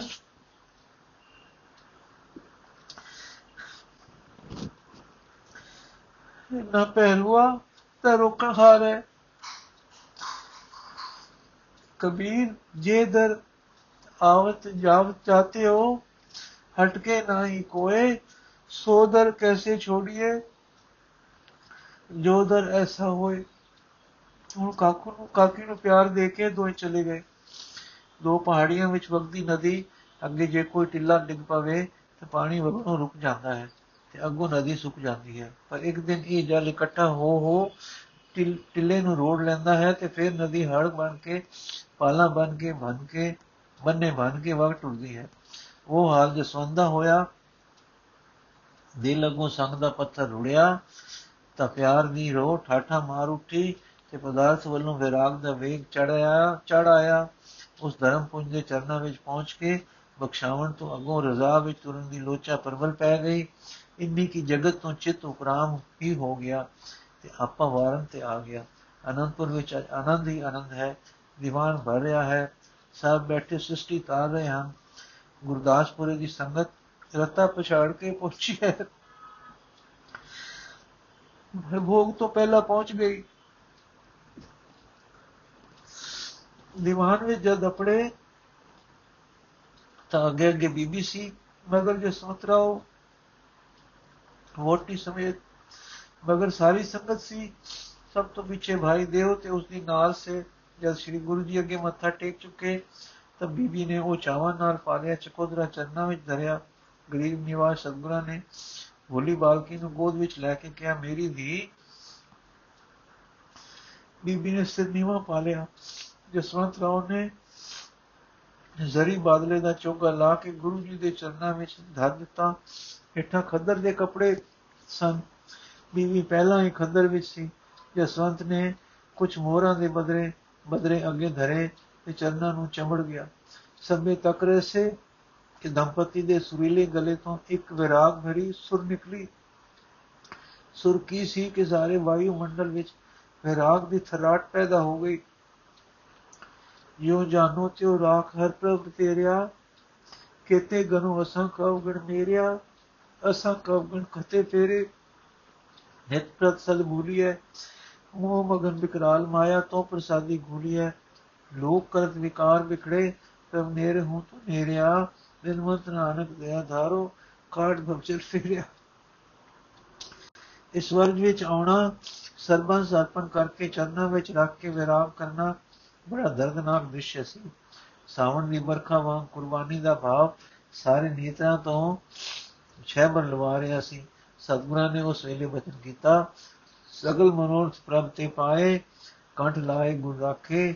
ਸੰਸਾਰ ਸਾਗਰ ਮੈਂ ਜਲਨ ਨ ਦੀਨੇ ਕਿਨੇ ਨ ਦੂਤਰ ਭਾਖੇ? ਜਿਨਕੇ ਮਨ ਸਾਚਾ ਵਿਸ਼ਵਾਸ, ਪੇਖ ਪੇਖ ਸੁਆਮੀ ਕੀ ਸੋਭਾ, ਆਨੰਦ ਸਦਾ ਉਲਾਸ ਰਹਾਓ। ਚਰਨ ਸਨ ਪੂਰਨ ਪਰਮੇਸ਼ਰ ਅੰਤਰਜਾਮੀ ਸਾਖਿਓ। ਜਾਨ ਮੂਝ ਆਪਣਾ ਕਿਉ ਨਾਨਕ ਭਗਤਨ ਕਾ ਅੰਕੁਰ ਰਾਖਿਓ। ਗੁਰ ਕਾ ਇਹ ਵਾਕ ਰਾਗੀ ਸਿੰਘਾਂ ਨੇ ਚੁਕ ਲਿਆ ਤੇ ਸਰੋਲੀ ਸੁਰ ਵਿੱਚ ਗਾਵਿਆ। ਹੁਣ ਜਸਵੰਤ ਦੀ ਇਸਤਰੀ ਨੇ ਗਾਵਿਆ ਸਤਗੁਰ ਬਚਨ ਤੁਮਾਰੇ, ਨਿਰਗੁਣ ਨਿਸਤਾਰੇ, ਇਹ ਤੁਕ ਲੈਂਦਿਆਂ ਸੰਗਤ ਨਾਲ ਗੱਲ ਪਈ ਜੋਟੀਆਂ ਦੀ ਧਾਰਨਾ ਵਿੱਚ ਸਾਰਾ ਸ਼ਬਦ ਗਾਵਿਆ ਸਤਗੁਰ ਬਚਨ ਤੁਮਾਰੇ, ਨਿਰਗੁਣ ਨਿਸਤਾਰੇ ਰਹਾਓ। ਮਾਂ ਬਿਖਾਦੀ, ਦੁਸ਼ਟ ਅਪਰਾਧੀ, ਤੇ ਪੁਨੀਤ ਸੰਗਾਰੇ, ਜਨਮ ਭਵਨ ਤੇ ਨਰਕ ਪੜਨ ਤੇ ਤਿਨਕੇ ਕੁਲ ਉਧਾਰੇ। ਕੋਈ ਨ ਜਾਣੇ, ਕੋਈ ਨ ਮਾਨੇ ਸੇ ਪ੍ਰਗਟ ਹਰ ਦਵਾਰੇ ਕੌਣ ਉਪਮਾ ਦਿਓ ਕੌਣ ਵਡਾਈ, ਨਾਨਕ ਖਿਨ ਖਿਨ ਵਾਰੇ। ਕੈਸਾ ਪਿਆਰ ਬਲੀਦਾਨ ਹੈ, ਆਖਾਂ ਨੁਸ਼ਾਵਰੀ ਹੈ ਆਪਾ ਨੁਸ਼ਾਵਰੀ ਹੈ। ਇੱਕ ਰਾਜਸੀ ਅਮੀਰ ਆਦਮੀ ਗਰੀਬੀ ਵੇਸ਼ ਵਿੱਚ ਹੋ ਕੇ ਸਰਬੰਸ ਅੱਗੇ ਧਰੀ ਬੈਠਾ ਹੈ। ਪਿੱਛੇ ਦੀ ਤਾਂਗ ਛੁਪਾ ਆਇਆ ਹੈ। ਉਸ ਦਿਲ ਦੀ ਜਾਂਚ ਕਰੋ, ਜੋ ਇਸ ਤਰ੍ਹਾਂ ਸੰਸਾਰ ਤੋਂ ਟੁੱਟ ਗਿਆ ਹੈ ਕਿ ਹੁਣ ਗੁਰੂ ਜੀ ਹਨ, ਤਾਂ ਇਹ ਸਰੀਰ ਹੈ ਜਾਂ ਹੁਕਮ ਦੀ ਉਡੀਕ ਹੈ। ਜਿਸ ਨੇ ਪੀੜ੍ਹੀਆਂ ਦਾ ਧਨ ਪਿਆਰੇ ਦਾਤਾ ਜੀ ਦੇ ਅੱਗੇ ਭੇਟ ਧਰ ਦਿੱਤਾ ਹੈ ਜਿਸ ਨੇ ਸਰੀਰ ਵੀ ਨਾਲ ਅਰਪ ਕੀਤਾ ਹੈ। ਹਾਂ ਜਿਸ ਨੇ ਤਨ ਧਨ ਸੌਂਪਿਆ ਗੁਰੂ ਕੋ, ਸਿਰ ਵੀ ਦਿਆ ਨਾਲ ਇਹ ਸੰਨਿਆਸ ਹੈ ਇਸ ਨੂੰ ਤਿਆਗ ਕਹਿੰਦੇ ਹਨ। ਜੋ ਕੁਝ ਸੀ, ਸੋ ਗੁਰੂ ਅਰਪਣ। ਇਸ ਲਈ ਨਹੀਂ ਕਿ ਕੰਮ ਨਹੀਂ ਹੁੰਦਾ, ਪਰ ਇਸ ਲਈ ਕਿ ਹੁਣ ਆਪਣੇ ਪਰਾਏ ਦੀ ਵਿਥ ਨਹੀਂ ਰਹੀ। ਹੁਣ ਉਪਰਾਪਨ ਨਹੀਂ ਰਿਹਾ। ਹੁਣ ਸਭ ਕੋਈ ਤੇ ਸਭ ਕੁਝ ਗੁਰੂ ਦਾ ਦਿਸਦਾ ਹੈ। ਬ੍ਰਿਸ਼ ਦੇ ਡਾਲ ਨੂੰ ਬਾਕੀ ਦਾ ਸਾਰਾ ਹਿੱਸਾ ਆਪਣੇ ਆਪ ਤੋਂ ਉਪਰਾ ਨਹੀਂ ਭਾਸਦਾ। ਇਹ ਹੈ ਬ੍ਰਹਮ ਗਿਆਨ। ਹੋਂ ਦੀ ਪਾਲ ਟੁੱਟ ਗਈ ਹੈ। ਸਾਰੀ ਹੁਣ ਧਨ ਨੂੰ ਕਿਸ ਤਰ੍ਹਾਂ ਲੁਕਾ ਕੇ ਰੱਖੇ? ਕਿਸ ਤੋਂ ਵਾਂਝੇ, ਕਿਸ ਨੂੰ ਨਾ ਦੇਵੇ। ਗੁਰ ਸਮੁੰਦ ਨਦੀ ਸਭ ਸਿੱਖੀ। ਮੂਜਬ ਜਸਵੰਤ ਹੰਕਾਰ ਦੇ ਪਰਤਾਂ ਤੋਂ ਪਰਬਤਾਂ ਤੋਂ ਡਿੱਗਦਾ, ਹਉਮੈ ਦੇ ਮੈਦਾਨ ਝਾਕਦਾ ਤੇ ਪਾਰਦਰਸ਼ਕ ਮਾਇਆ ਦੇ ਰੇਤ ਥੱਲੇ ਲੰਘਦਾ। ਗੁਰੂ ਸਮੁੰਦਰ ਵਿੱਚ ਆਪਣਾ ਆਪ ਅਰਪਣ ਕਰ ਰਿਹਾ ਹੈ ਤੇ ਗੁਰ ਸਮੁੰਦਰ ਉਸ ਸਭ ਕੁਝ ਨੂੰ ਕੀ ਕਰਦਾ ਹੈ? ਸੰਸਾਰ ਦੇ ਭਲੇ ਵਿੱਚ ਖਰਚ ਜਾਂਦਾ ਹੈ। ਉਹ ਤਾਂ ਸਮੁੰਦਰ ਹੀ ਪਰਉਪਕਾਰ ਦਾ ਹੈ। ਆ ਉਸ ਦਾ ਸਰੂਪ ਹੀ ਦਾਨ ਹੈ। ਨਦੀਆਂ ਵਿੱਚ ਪੈ ਰਹੀਆਂ ਹਨ। ਉਹ ਬਦਲ ਬਣਾ ਕੇ ਆਕਾਸ਼ੀ ਚਾੜ ਰਿਹਾ ਹੈ, ਜੋ ਰਹਿਮਤਾ ਹੋ ਕੇ ਵਸਣ ਤੇ ਜਗਤ ਸੁਖੀ ਹੋਵੇ। ਵਾਹਿਗੁਰੂ ਜੀ ਕਾ ਖਾਲਸਾ, ਵਾਹਿਗੁਰੂ ਜੀ ਕੀ ਫਤਿਹ।